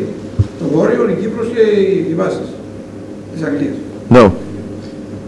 Εγώ το διάβασα το σχέδιο Ανάν, αυτό δεν υπάρχει που λες. Δεν υπάρχει. Όχι, αλλά αυτό που υπάρχει είναι ότι άμα το είχαμε υπογράψει, δεν θα είχαμε προβλήματα με την ΑΟΣ, γιατί θα άνοικαν στην Αγγλία. Εγώ πάντως το ξέρω πολύ καλύτερα γιατί αυτός που έπεισε τον πρόεδρο Παπαδόπουλο ήταν γνωστός. Αυτός που έπεισε, τι έπεισε; Για να πει όχι στο σχέδιο Ανά ήταν γνωστός. Πώς λέγεται αυτός που έπεισε τον Τάσο Παπαδόπουλο; Δεν θα έφερα το όνομα. Όχι, γιατί ξέρω αρκετά κοντά τον Τάσο, ας πούμε. Ειδικά για το σχέδιο Ανάν. Αλλά δεν πειράζει. Εμένα μου αρέσει να ακούω τέτοια πράγματα. Αυτό που έχει σημασία λοιπόν, εσείς νομίζετε ότι ο Τάσος πιέστηκε πάρα πολύ από κάποιον για να πει όχι; Όχι πιεστική, απλώς πήρε, κάποια- πήρε την γνώμη του. Πατριώτης. Ναι, ο Τάσος. Ναι. Ναι, αυτό συμφωνούμε όλοι. Εντάξει. Ναι. Ξέρω η ερώτηση. Μπορούσε η Κύπρος να μπει στην Ευρωπαϊκή Ένωση με το σχέδιο να πρώτο Βέβαια. και δεύτερο ήταν αυτοί οι άνθρωποι άξιοι που μπορέσαν και βάλαν την Κύπρο και στην Ευρωπαϊκή Ένωση με δίχως να λυθεί το Κυπριακό; Ωραία, άρα δύο ερωτήματα. Πρώτα απ' όλα, αυτό που ήταν προγραμματισμένο ήταν και βέβαια να μπει η Κύπρος στην Ευρωπαϊκή Ένωση, μόνο που θα είχαμε ένα θέμα, ακριβώς πώς έχει η Ιρλανδία. Η Ιρλανδία δεν μπήκε στην Ευρωπαϊκή Ένωση. Δεν μπήκε το 1973. Με λιμένο το Ιρλανδικό. Όχι. Εκεί που την πάτησαν οι Ιρλανδοί, είναι ότι η Βόρεια Ιρλανδία μπήκε ταυτόχρονα. Ωραία. Όταν έχεις μια χώρα που είναι φτιαγμένη στα δύο, Ιρλανδία ελεύθερη, η Βόρεια Ιρλανδία, και μπαίνει όλη μέσα, δεν έχει πια αρμοδιότητα η Ευρωπαϊκή Ένωση. Η Ευρωπαϊκή Ένωση ανασχολείται μέχρι τα σύνορα. Άμα είναι εσωτερικά δεν έχει νόημα. Όταν μπαίνει η Τσεχία και η Σλοβακία μπαίνουν μαζί. Δεν ασχολείται στο ενδιάμεσο. Άρα αυτό που ήθελα να κάνουμε το σχέδιο ΑΝΑΝ ήταν να μας βάλουν μέσα και να μην μπορεί να λέει τίποτα η Ευρώπη. Μέσα στο σχέδιο ΑΝΑΝ προβλεπόταν ότι η Κύπρος δεν θα έχει δικαίωμα να ψηφίσει εναντίον της ένταξης της Τουρκίας. Αυτό είναι εναντίον του ευρωπαϊκού κεκτημένου γιατί πρέπει να κοιτάξεις τα 35 άρθρα και όλοι να συμψηφούν κάθε φορά που ανοίγεις και κλείνεις. Άρα για να κάνεις, ας πούμε, για να μπεις στην Ευρωπαϊκή Ένωση πρέπει να ε, ξεπεράσεις 71 βέτο. Οκ, το σχέδιο Ανάν έλεγε η Κύπρος δεν θα βάλει κανένα. Θα είναι μόνο οι άλλοι, άμα θέλουν, αλλά όχι η Κύπρος. Κατάλαβες, αυτό είναι το θέμα. Άρα ήταν να μπει, αλλά θα μπαίναμε πώς; Η Ευρωπαϊκή Ένωση δέχεται τις εξαιρέσεις. Άρα θα είχαμε μπει εντός της Ευρωπαϊκής Ένωσης, ταυτόχρονα θα είχαν μπει τα κατεχόμενα, χωρίς να υπάρχει άρση του ευρωπαϊκού κεκτημένου όπως υπάρχει τώρα. Άρα αυτό που πετύχαμε είναι πάρα πολύ σημαντικό και θα μπορούσαμε να είχαμε μπει μόνο ένα κομμάτι. Αν αυτό που σας λέω είναι εντελώς θεωρητικό, θέλω να σκεφτείτε ποιο κομμάτι της Φιλανδίας θα μπει στο ΝΑΤΟ. Το κατεχόμενο κομμάτι της Φιλανδίας είναι Ρωσία. Όταν θα μπει η Φιλανδία στο ΝΑΤΟ, θα μπει η ελεύθερη Φιλανδία. Το κατεχόμενο θα είναι πάλι στη Ρωσία. Και δεν θα θεωρείται από το ΝΑΤΟ ότι κάποιος έχει επιτεθεί εκεί, αφού δεν είναι μέσα. Το πρόβλημα που θα είχαμε, θα ήμασταν μέσα στην Ευρωπαϊκή Ένωση, με τα κατεχόμενα επίσημα, σαν θεσμό, χωρίς καμία απαγόρευση, χωρίς καμία άνεση και αυτόματα αναγνώριση. Αυτό που πετύχαμε εμείς τώρα, είναι τα κατεχόμενα, παραμένουν μη αναγνωρισμένα, μη επίσημα και μάλιστα ο Οργανισμός των Ηνωμένων Εθνών λέει, παροτρύνεις στους άλλους, μην αναγνωρίζετε αυτήν τη χώρα. Και είναι κάτι που πετύχαμε, γιατί αυτό το πράγμα είναι από το 83 μέχρι το 22, 23 τώρα, δεν έχει αναγνωρίσει κανένας άλλος εκτός από την Τουρκία. Δηλαδή αυτοί οι άνθρωποι που, που βάλαν την Ευρωπαϊκή Ένωση, την Κύπρο στην Ευρωπαϊκή Ένωση, τους αξίζει έπαινος. Βέβαια. Και βέβαια. Αμφιβάλλεις. Και βέβαια. Και αυτό θέλω να ρωτήσω. Α, ωραία. τι άγαλμα μπορεί να πάρουμε να τι μας έχει η Ευρωπαϊκή Ένωση κάνει. Πρώτον, το 1975, εάν θυμάστε, εάν το ξέρετε, Το 75, αν θυμάσαι καλά, η Κύπρος δεν ήταν στην Ευρωπαϊκή Ένωση. ένα λεπτό. Τι είναι λεπτό, άμα αρχίζεις με ένα πράγμα που δεν έχει... Ω, δεν δεν αφήνω να... Ε, Και βέβαια δεν θα σε αφήσω και ούτε πρόκειται να σε αφήσω.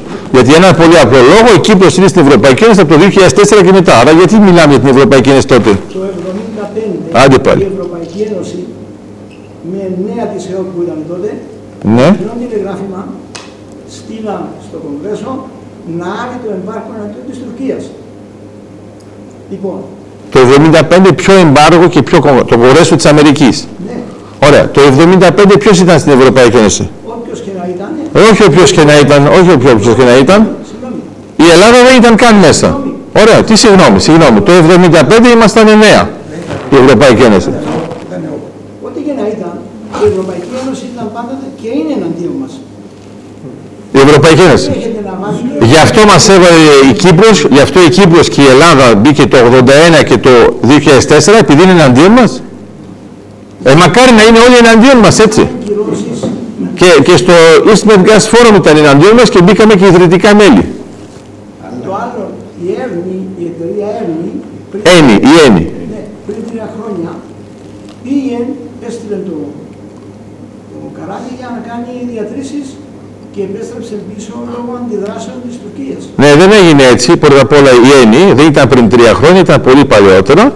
Αλλά ήμασταν στο θαλάσσιο οικόπεδο 3 και αυτό που έκανε σαν γκάφα η Κύπρος, η Ένι τρυπούσε ήδη και δεν να βγάλει μια ναύτεξ για να μπορεί να πάει κατευθείαν η Ένι, την καθυστέρησε. Άρα όταν καθυστέρησε την ναύτεξ, οι Τούρκοι ήταν ακόμα με στόλο εκεί πέρα. Όταν έβγαλε την ναύτεξ ήταν μετά τον Τούρκο. Οι Τούρκοι έμειναν εκεί πέρα και η Έννη έφυγε. Και ξέρεις τι έγινε, για να τα ξέρεις κανονικά. Γιατί αυτά τα είχαμε συζητήσει. Εγώ σε θυμάμαι πολύ καλά, τρώμε και μαζί κάτω μετά. Αυτά τα είχαμε συζητήσει και σου είχα εξηγήσει ότι η Κύπρος είναι αυτή που πλήρωσε την καθυστέρηση για την Έννη. Άμα ήταν από την πλευρά της Τουρκίας, η Κύπρος δεν είχε πληρώσει τίποτα. Στην πραγματικότητα, επειδή δεν έβγαλε την ναύτεξη εν γέρος, δεν μπορούσε να πάει το καράβι πριν, το γεωτρύπανο. Άρα οι Τούρκοι ήταν ήδη στην περιοχή. Όταν λοιπόν είχαμε την καθυστέρηση που περίμενε η Έννη μέχρι να φύγουν οι Τούρκοι, την καθυστέρηση σε ημέρες, ξέρεις πόσο κάνει;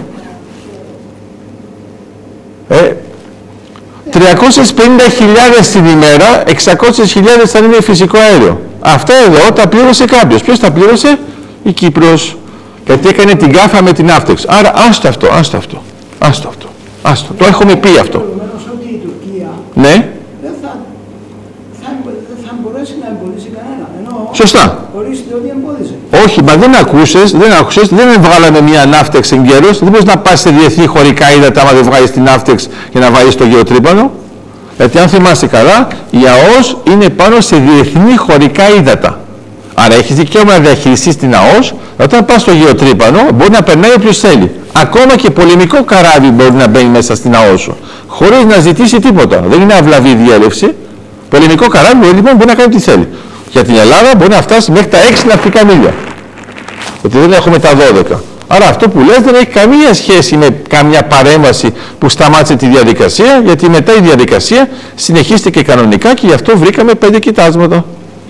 Εγώ το ήταν τεχνικό θέμα λόγω καθυστέρησης. Αυτό, τίποτα άλλο. Η, Ναι, αυτό πολιτική, ξέρω. η πολιτική βούληση της Κύπρου όσον αφορά τα τον αέριο, Ναι, καίγεται όλη η πολιτική η- της Κύπρου μου αρέσει το καίγεται για το φυσικό αέριο, ναι. να γίνει το συντομότερο Ναι, και για οικονομικούς λόγους και για πολιτικούς λόγους. Σωστά. Δεν μπορεί να καθυστερεί η πολιτική βούληση, αποκλείεται. καθυστερούσε είπαμε. Είπαμε ότι δεν καθυστερεί πια. Τώρα τέλειωσε. Άλλο λέω. Καθυστερούσε όταν είχαμε μόνο την Αφροδίτη. Όταν μπήκαν τα άλλα, σταμάτησαν όλοι. Σου λέει εντάξει, παιδιά, έχουμε κι άλλα. Τελειώσαμε. Είμαστε εντάξει. Κύριε Λίγερε, μπορείτε να προβλέψετε ποιες θα είναι οι επιπτώσεις εάν η Τουρκία αποφασίσει να δημιουργήσει επεισόδιο ή προβοκάτσια Ναι. επί του εδάφους της δημοκρατίας. Ωραία. Εννοείται αυτή την περίοδο; Ο- οποιαδήποτε περίοδο. Ή τώρα ή όταν θα αρχίσουν οι εξορύξεις. Α, είναι πάρα πολύ απλό. Τώρα, τεχνικά, θα μπορούσε να το κάνει, θεωρητικά. Οκ. Αλλά δεν θα το κάνει γιατί έχει εκλογές. Αλλά δεν τη συμφέρει γιατί οποιαδήποτε παραξενιά λίγο πριν τις εκλογές είναι δίκοπο μαχαίρι. Άμα δεν τα βγάλει πέρα καλά, το γόητρο της Τουρκίας που είναι αήττητη λειτουργεί όσο δεν κάνει τα κάτι. Μου δεν κάνεις κάτι, εντάξει. Δεν μιλώ για απόπειρα να κάνει, Να, να κάνει ας πούμε επέκταση. να κάνει επέκταση στην Κύπρο. Απλώς επεισόδιο. Η προ- Ναι, μα είναι πάλι το ίδιο. Το επεισόδιο Η οικονομία της Κύπρου. Για να ξέρεις ότι ας πούμε εγώ απαντάω και για την Ελλάδα ταυτόχρονα, όχι μόνο για την Κύπρο, η Τουρκία δεν πρέπει να κάνει κανένα επεισόδιο για έναν πολύ απλό λόγο. Ο Ερντογκάν προσπαθεί να πει ότι εγώ είμαι ο ισχυρός για να ξανακερδίσει τις εκλογές. Δεν έχει κανένα όφελος να κάνει κάτι πραγματικό, αλλά έχει όφελος να κάνει κάτι το δυνητικό. Του τύπου εμείς θα έρθουμε το πρωί, βέβαια και θα φύγουν το βράδυ ή το ανάλογο, όπως θέλετε. Αυτό που έχει σημασία είναι ότι όσο κάνεις μόνο ρητορική, δεν έχει κανένα κόστος. Βλέπεις εδώ τον σωματοφύλακα σας εγώ, εγώ μπορώ να πω, μπορώ να το σπάσω στο ξύλο όποτε θέλω. Βέβαια, να το λέω, όχι να το κάνω κιόλας. Εντάξει. Με, με αγάπη, εντάξει, να μην το. Μπράβο. Άρα, λέω λοιπόν, άρα στο μέλλον είναι πάρα πολύ απλό. Από τη στιγμή που έχεις τις εταιρείες που είναι μέσα και έχουν το γεωτρύπανο μέσα, να κάνει τι η Τουρκία, να τους απάξει το γεωτρύπανο; Μα επί εδάφους θα είναι πάλι το ίδιο, γιατί ξέρεις τι γίνεται. Η πρωτεύουσα είναι η Λευκοσία. Okay. Άμα κάνεις κάτι πάνω στο έδαφος που αυτό μπορεί να αλλάξει τα συμβόλαια, η εταιρεία θα πει τι κάνεις. Άρα αυτό που σε προστατεύει είναι το συμβόλαιο. Τα συμβόλαια τα έχει υπογράψει οποιαδήποτε εταιρεία και να είναι με την Κυπριακή Δημοκρατία. Άμα η Τουρκία προσπαθεί να αμφισβητήσει την ύπαρξη της και ακόμα και την εδαφική ακαιρεότητα, για να είμαστε πιο συγκεκριμένοι, ακόμα και με το θέμα του επεισοδίου. Από τη στιγμή που αυτό μπορεί να αλλάξει τη σύνθεση, δεν υπάρχει κανένας πρόβλημα, θα ενεργοποιηθούν όλοι. Γιατί, Γιατί άμα αλλάξει, τότε το συμβόλαιο ακυρώνεται όλο και πρέπει να ξανακάνει συμβόλαιο π.χ. με την Τουρκία. Μα αυτό δεν το θέλει κανένας, γιατί αυτό έχει γίνει ήδη. Το ερώτημά σου, για να είμαστε σοβαροί, είναι γιατί η Τουρκία δεν έκανε καμία πράξη πριν το πρώτο συμβόλαιο. Ε, τώρα είναι αργά. Γιατί δεν πίστεψε ότι θα το κάνουμε. Η Τουρκία δεν πίστεψε ότι θα κάνουμε οριοθέτηση το 2003, δεν πίστεψε ότι θα κάνουμε θέσπιση το 2004, ούτε, ούτε τις άλλες θεωρούσε ότι αυτό ήταν απλώς θεωρητικό. Το είδες τώρα τι έγινε, κάτι πρακτικό. Για το τουρκολιδικό μνημόνιο προσπάθησε να κάνει μια κομπίνα. Της ήρθε ανάποδα. Όχι μόνο το ακύρωσε η ίδια η Βουλή, αλλά εμείς βάλαμε με επιτάχυνση μερική οριοθέτηση με την Αίγυπτο. Που πάνω, πάνω κάτω τι έγινε, η Τουρκία μας βοήθησε να κάνουμε την υπογραφή πιο γρήγορα. Αυτό πέτυχαν. Αλλά αυτό μου θυμίζει τις τεχνικές του Πούτιν που λέει εγώ δεν θέλω σύνορα με το ΝΑΤΟ και αυτό που πέτυχε είναι να βάλει όλη τη Φιλανδία μέσα στο ΝΑΤΟ. Που το ΝΑΤΟ δεν ζήτησε καν από τη Φιλανδία να μπει μέσα. Η Φιλανδία μόνη της είπε παιδιά πότε μπαίνουμε και ενεργοποιεί και το άρθρο 5 που άμα κάποιος χτυπήσει τη Φιλανδία ενεργοποιείται όλο το ΝΑΤΟ. Άρα αυτά είναι πολύ ξεκάθαρα. Δεν έχουμε κανένα πρόβλημα πάνω σε αυτό. Ναι.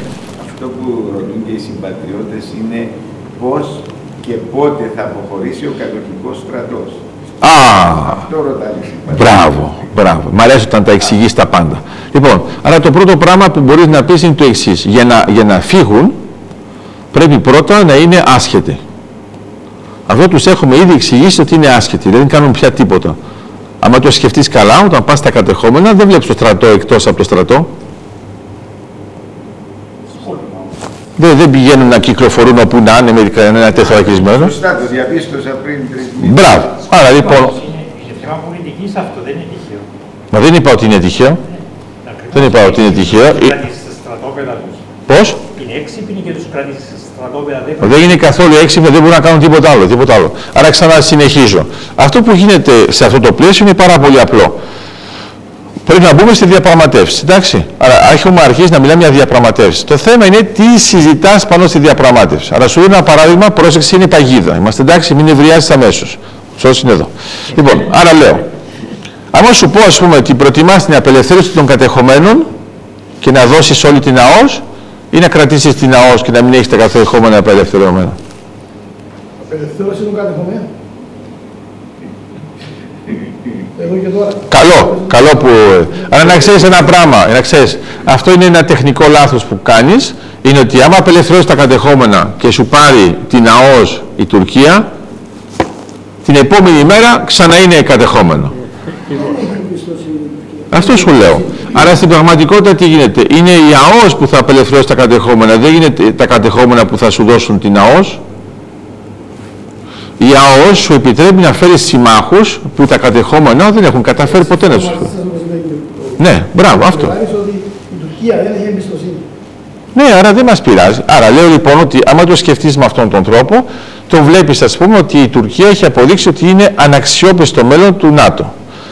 Από την πλευρά της Ελλάδος, γιατί δεν μπορώ να το πω για την Κύπρο εφόσον δεν είναι μέσα, από την πλευρά της Ελλάδος έχουμε αποδείξει ότι είναι αξιόπιστο. Τώρα βλέπεις με έναν πολύ ξεκάθαρο τρόπο οι δηλώσεις των Αμερικανών είναι από την Ελλάδα και την Κύπρο εμείς θα είμαστε εδώ. Και αυτό κάνουν και αυτές τις συμφωνίες. Και την Αλεξανδρούπολη, το λιμάνι της Αλεξανδρούπολης, ούτε στα όνειρά σου, εντάξει. Δηλαδή, εμείς δεν ζητήσαμε αυτό που έγινε, ούτε ονειρευόμενοι. Για την Λάρισα, με ατά, ντρόν και τα λοιπά, ούτε αυτό το είχαμε ζητήσει και έρχεται αυτόματα. Ότι θα έχουμε τον έλεγχο μέχρι τη Μαύρη Θάλασσα, ποιος στην Ελλάδα θα τολμούσε να το ζητήσει. Μα θα ήταν πιο δεξιά από την άκρο δεξιά και θα λέγαμε τι λέει αυτός. Και έχει πλάκα γιατί απλώς θα πει αυτό που είπαν οι Αμερικανοί. Ότι είναι λογικό λόγω των νέων δεδομένων να κοιτάζουν και προς τα εκεί. Είπε κάτι κάποιος εναντίον από αυτό το πράγμα; Όχι. Όλο πέρασε κανονικά, λες και δεν έγινε απολύτως τίποτα. Άρα αυτό εδώ έχει αλλάξει. Η Αμερική δεν είναι σε ένα ουδέτερο πλαίσιο. Είναι ξεκάθαρα προς εμάς και για το Κυπριακό. Και το άλλο που θα μπορούσα να σας πω. Γίνεται η άρση. Πρώτα απ' όλα ήταν υποχρεωμένοι οι Αμερικανοί να κάνουν άρση. Όχι και να μην είχαν κάνει κάτι, κανένα δεν θα έλεγε γιατί δεν κάνετε άρση. Το έκαναν μόνοι τους. Μετά, όταν βγαίνει ο Μενέντες και λέει αυτά που λες, κανονικά πρέπει να λιποθυμάται όταν τα λέει αυτά. Αυτός μιλάει πιο πολύ από Έλληνα από Έλληνα. Πες παιδιά, αυτός που γεννήθηκε ρε άνθρωπε. Εντάξει, μην μου πείτε ότι δεν το χαίρεστε. Άρα λέω λοιπόν, επειδή είχα τη χαρά να δω από κοντά όλα αυτά τα πράγματα και στη Washington. Όταν μιλάς, ας πούμε, ακόμα και με το επιτελείο του Μενέντες, Μόλις λες ότι είσαι Έλληνας, σε δει χαμογελάνε. Δεν έχεις δει καν το Μενέντες ακόμα. Πρέπει να δεις τη φάτσα που κάνω όταν μιλάει Τούρκος. Άρα αυτό εδώ δεν, δεν το επηρεάζουμε εμείς. Είναι ότι έχει μπει τώρα στο δικό τους το συνέστημα και όταν λοιπόν εμείς λέμε για τα F-35 που κανονικά πρέπει να πάνε στην Τουρκία είχαμε και η γραμμή παραγωγής. Ωραία, σταμάτησε η γραμμή, βγήκαν εκτός προγράμματος και τώρα λέμε ότι θα πάνε τα F-35 στην Ελλάδα. Δεν σας ξαφνιάζει αυτό; Πού να τολμήσει η Ελλάδα να το ζητήσει μόνη της; Οκ, αλλά το ελληνοαμερικάνικο λόμπι, όπως εδώ το ελληνοαυστραλέζικο λόμπι, δούλεψε πάρα πολύ για να έχουμε αυτό το πάγωμα. Ε, είναι πολλοί που δεν το πίστευαν, όμως έγινε. Δηλαδή όλη η Τι σημασία. εμποδίζει Εδώ, εδώ. την Ελλάδα Κύπρο Πώς, να κάνουν την ΑΟΣ. τι, τι, Ωραία ερώτηση. ποια, Τι εμποδίζει την Ελλάδα Κύπρο να ορίσουν το, την ΑΟΣ. να οριοθετήσουν. Να οριοθετήσουν την Ωραία, ΑΟΣ. τίποτα και γι' αυτό θα γίνει. Και θα γίνει μαζί με την Αίγυπτο. Ταυτόχρονα. Θα κάνουμε ουσιαστικά, εμείς θα το, θα το δείτε στον τύπο, σας το λέω για να μην λιποθυμήσετε από χαρά μετά, ε, ε, θα το ανακοινώσουμε σαν τριπλή συμφωνία. Αυτό είναι λάθος. Στην πραγματικότητα θα είναι τρεις διπλές συμφωνίες. Δεν υπάρχει τριπλή συμφωνία στην ΑΟΣ. Άρα είμαστε εμείς οι δύο, θα λέμε μέχρι εδώ. άμα έρθει ας πούμε η Σοφία, θα είναι μέχρι εκεί. Εμείς θα κάνουμε λοιπόν μία συμφωνία η Ελλάδα με την, εγώ παίρνω την Αίγυπτο. Η Ελλάδα με την Αίγυπτο θα είναι εντελώς η επέκταση της μερικής οριοθέτησης. Okay? Η Ελλάδα με την Κύπρο θα είναι εντελώς νέο και η Αίγυπτος με την Κύπρο θα κάνει και επέκταση για να ξαναπάρουμε αυτά τα 8 ναυτικά εμίλια που λείπουν. Έτσι ώστε να έχουμε το τριπλό σημείο επαφής που δένουν και οι τρεις χώρες. Αυτό λοιπόν θα ανακοινωθεί ως μία τριπλή συμφωνία. Αλλά να θυμάσαι ότι θα είναι τρεις διπλές. Okay? Αυτό να ξέρεις ότι το παίζουμε ήδη γιατί το ηλεκτρικό καλώδιο και ο αγωγός θα περάσουν από εκεί. Άρα φαντάσου ότι όταν εγώ σου λέω ας πούμε, ότι το καλώδιο και το ηλεκτρικό θα είναι ήδη έτοιμα το 25, ε, καταλαβαίνεις ότι η οριοθέτηση θα είναι και αυτή έτοιμη γιατί θα πρέπει να περνάμε από την Κύπρο στην Ελλάδα χωρίς να περνάμε καθόλου από τουρκική ΑΟΣ. Και αυτό είναι πολύ σημαντικό. Δηλαδή με όλα αυτά που λέμε απόψε, ε, πλησιάζει πάρα πολύ η ώρα που θα είναι εντελώς άσχετη η παρουσία των κατοχικών στρατευμάτων. Σωστό. Σωστό. είναι αυτό. Η, πιο ε, ακριβής λύση που φαίνεται ότι πλησιάζει. Σωστά. Αυτό όμως λοιπόν πρέπει να θυμάσαι, γιατί έχουμε τα ίδια προβλήματα στην Κύπρο και στην Ελλάδα, έχουμε πάντοτε χαζοχαρούμενους και ραγιάδες που αυτοί είναι έτοιμοι να πούν τα πάντα για να χαρεί η Τουρκία. Ωραία, αυτό δεν μας πειράζει να τα λένε, όχι να τα κάνουν όμως. Λέω λοιπόν ότι όταν θα γίνει αυτό στις διαπραγματεύσεις, πρώτα απ' όλα πρέπει να δεις τι γίνεται με το πλαίσιο Γκουτερές, π.χ. Εντάξει. Ωραία, το σχέδιο Ανάν το είπαμε, αποφύγαμε και το σχέδιο Άτσινσον, okay. το σχέδιο Άτσινσον. Ναι. Don't worry. Δεν έγινε. Πώς; Αλλά δεν μας πειράζει, εγώ ασχολούμαι και με τους αγέννητους. Λοιπόν, για να είναι χαρούμενος αυτός τώρα, το ξέρεις πολύ καλά όλοι σας, άμα το σχέδιο Άτσινσον το είχαμε κάνει, το Καστελόριο θα ήταν στην Τουρκία. Ωραία. Άρα εμείς με την Κύπρο δεν θα είχαμε ζώνη επαφής στα ΟΣ. Αλλά δεν θα με ρωτήσετε τόση μέρα πότε θα γίνει η υπογραφή, θα σας έλεγα ποτέ. Τότε σκεφτόμασταν ότι μπορεί να ήταν και καλή ιδέα. Λάθος. Ευτυχώς που δεν έγινε. Το σχέδιο Γκάλι είναι πάει το ίδιο. Το σχέδιο Ανάνη πάει το ίδιο. Άρα τα ξεπεράσαμε και τελικά μπήκαμε σε αυτά που είπαμε, Ευρωπαϊκή Ένωση, Ευρωζώνη, East Med Gas Forum κτλ. Που αυτά ήταν αδιανόητα πριν.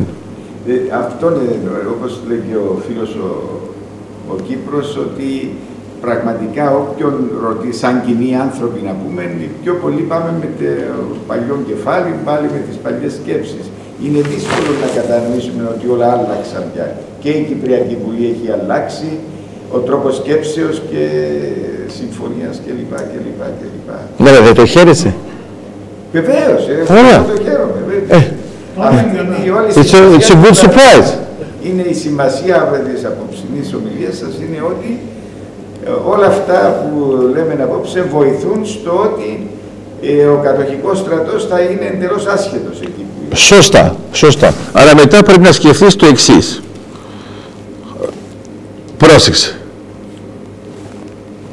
Don't worry. I explain. Μην έχεις έννοια. Όχι, έχω, ε, σας έχω έννοια γιατί ξέρω μερικές φορές την αχωρήσετε τζάμπα. Λοιπόν, άρα ξαναλέω. Το να μην έχουμε κατοχικό στρατό δεν σημαίνει απαραίτητα ότι δεν θέλουμε Τούρκο στρατιώτη. Είδες που σε, σε προειδοποίησα, ε; και δεν υπάρχει καμία. Άρα εγώ προσπαθώ να σου πω το εξής. Φαντάσου τώρα ότι είσαι... Μην με ευριάζεις, περίμενε, περίμενε, περίμενε. Έχω και άλλα ανέκδοτα. Λοιπόν, άρα, ξαναλέω. Πες τώρα ότι έχουμε μια νατοική βάση στην Κύπρο. Έχουμε δύο, ωραία. Όχι, οι αγγλικές... Κάνεις λάθος. Οι αγγλικές βάσεις δεν είναι νατοικές. Είναι κυριαρχία της Αγγλίας ή Όχι, όχι. Άρα πρώτον, είναι κυριαρχία της Κύπρου της Κύπρου έχουμε κάνει ειδικές μελέτες για αυτό το θέμα και να ξέρεις ότι ζητήθηκε στη Βουλή της Αγγλίας αν οι βάσεις έχουν ΑΟΣ. Απαντήθηκε επίσημα από την Αγγλία και είπαν όχι. Όταν δεν έχεις... Με το σχέδιο Δάνα θα είναι. Αλλά μην ανησυχείτε, τα κοιτάζαμε αυτά και με το σχέδιο Δάνα. Ναι, το κατάλαβα, το κατάλαβα. Αυτό δεν έγινε, είμαστε εντάξει. Άλλο λέω εγώ τώρα. Μπορούμε να έχουμε μια νατοική βάση. Ναι ή όχι; Μας συμφέρει να έχουμε μια νατοική βάση. Βεβαίως. Μέσα στο ΝΑΤΟ δεν είναι και η Τουρκία. Βεβαίως. Άρα μπορείς να έχεις μερικούς στρατιώτες. Ναι, αλλά δεν πρέπει, συγγνώμη, δεν πρέπει πρώτα να μπει η Κύπρος στο ΝΑΤΟ για να έχουμε νατοική βάση. Πώς, πώς; Δεν πρέπει πρώτα η Κύπρος να μπει στο ΝΑΤΟ για να έχουμε νατοική Όχι, βάση. όχι, όχι. Το να έχεις μια, το να, το να έχεις μια νατοική βάση μπορεί να είναι μια ειδική συμφωνία, αλλά όχι απαραίτητα να είναι όλο το κράτος μέσα στο Κοίταξε τι γίνεται στα Βαλκάνια, εντάξει. Αλλά να κοιτάξεις κανονικά τι έγινε, θα δεις ότι υπήρχαν βάσεις. Θες να σου μιλήσω για τα Σκόπια; Ωραία. Μπορεί να υπάρχει βάση χωρίς να είναι όλο το κράτος. Αλλά εμάς, εμάς μας συμφέρει να είμαστε εξ ολοκλήρου μέσα, γιατί μόνο τότε ενεργοποιεί την προστασία σου. Αλλιώς προστατεύουν τη βάση της, δεν προστατεύουν το χώρο. Οκ. Άρα λέω λοιπόν ότι άμα το σκεφτείς με αυτόν τον τρόπο, Δηλαδή έχουμε καλύτερο chance να μας προστατεύσει το ΝΑΤΟ παρά η Ευρωπαϊκή Ένωση. αυτό είναι λογικό γιατί η Ευρωπαϊκή Ένωση, αν θυμάσαι καλά, δεν έχει στρατό. Ε, άρα είμαστε ξεκάθαροι. Όχι, δεν είμαστε ξεκάρφωτοι γιατί τα οικονομικά δεδομένα και τα ενεργειακά δεδομένα τα έχεις μόνο χάρη στην Ευρωπαϊκή Ένωση και όχι χάρη στο ΝΑΤΟ. Εσύ άμα είσαι φτωχαδάκι και μπεις στο ΝΑΤΟ, θα είσαι φτωχαδάκι στο ΝΑΤΟ. Τελειώσαμε. ε. Ωραία. Άμα λοιπόν είσαι πλουσιάκι, σιγά σιγά, άμα έχεις φυσικό αέριο κτλ, θα ανεβείς εσύ και το ΝΑΤΟ θα είναι πολύ χαρούμενο. Άμα κοιτάξεις τις 30 χώρες που είναι στο ΝΑΤΟ, είναι 30. Οκ. Το Μαυροβούνιο σου φαίνεται μια χώρα πολύ πλούσια; Δεν νομίζω. Έτσι γίνεται. Ωραία. Ε, πάλι καλά που έχει πρόσβαση στη θάλασσα. Τίποτα άλλο. Αυτό που πρέπει να σκεφτείς μερικές φορές για το ΝΑΤΟ είναι μερικές χώρες είναι στο ΝΑΤΟ και να μην είναι αλλού. Που δεν σημαίνει ότι τις θες απαραίτητα, αλλά αυτό που δεν θες σίγουρα να το έχει ο άλλος. Ωραία. Για την Ελλάδα όμως είναι διαφορετικό. Αν θυμάστε καλά, η Ελλάδα και η Τουρκία μπήκαν στο ΝΑΤΟ μαζί. Οκ. Αυτό ήταν το επακόλουθο από το δόγμα Τρούμαν. Ήμασταν μέσα στον ψυχρό πόλεμο και ήθελαν να είναι σίγουροι οι Αμερικανοί ότι αυτή η ζώνη θα είναι κομμένη και δεν θα μας κατεβεί η Σοβιετική Ένωση. Πολλοί από εμάς νευριάζουμε που έχει μπει η Τουρκία μέσα στο ΝΑΤΟ μαζί μας. Α, ήταν πολύ καλή ιδέα, παιδιά, μα το σκεφτείτε, γιατί άμα δεν είχε μπει η Τουρκία μέσα στο ΝΑΤΟ, πρώτον θα ήταν σίγουρα κομμουνιστική χώρα και θα ήταν σίγουρα εξ ολοκλήρου με τη Σοβιετική Ένωση. Εδώ τα πράγματα αλλάζουν. Θα δίνω ένα παράδειγμα για να σας καθησυχάσω. Προτιμάς να έχεις σύνορα με την Τουρκία ή με την Κίνα; Χίλιες φορές με την Κίνα. Λάθος. Λάθος.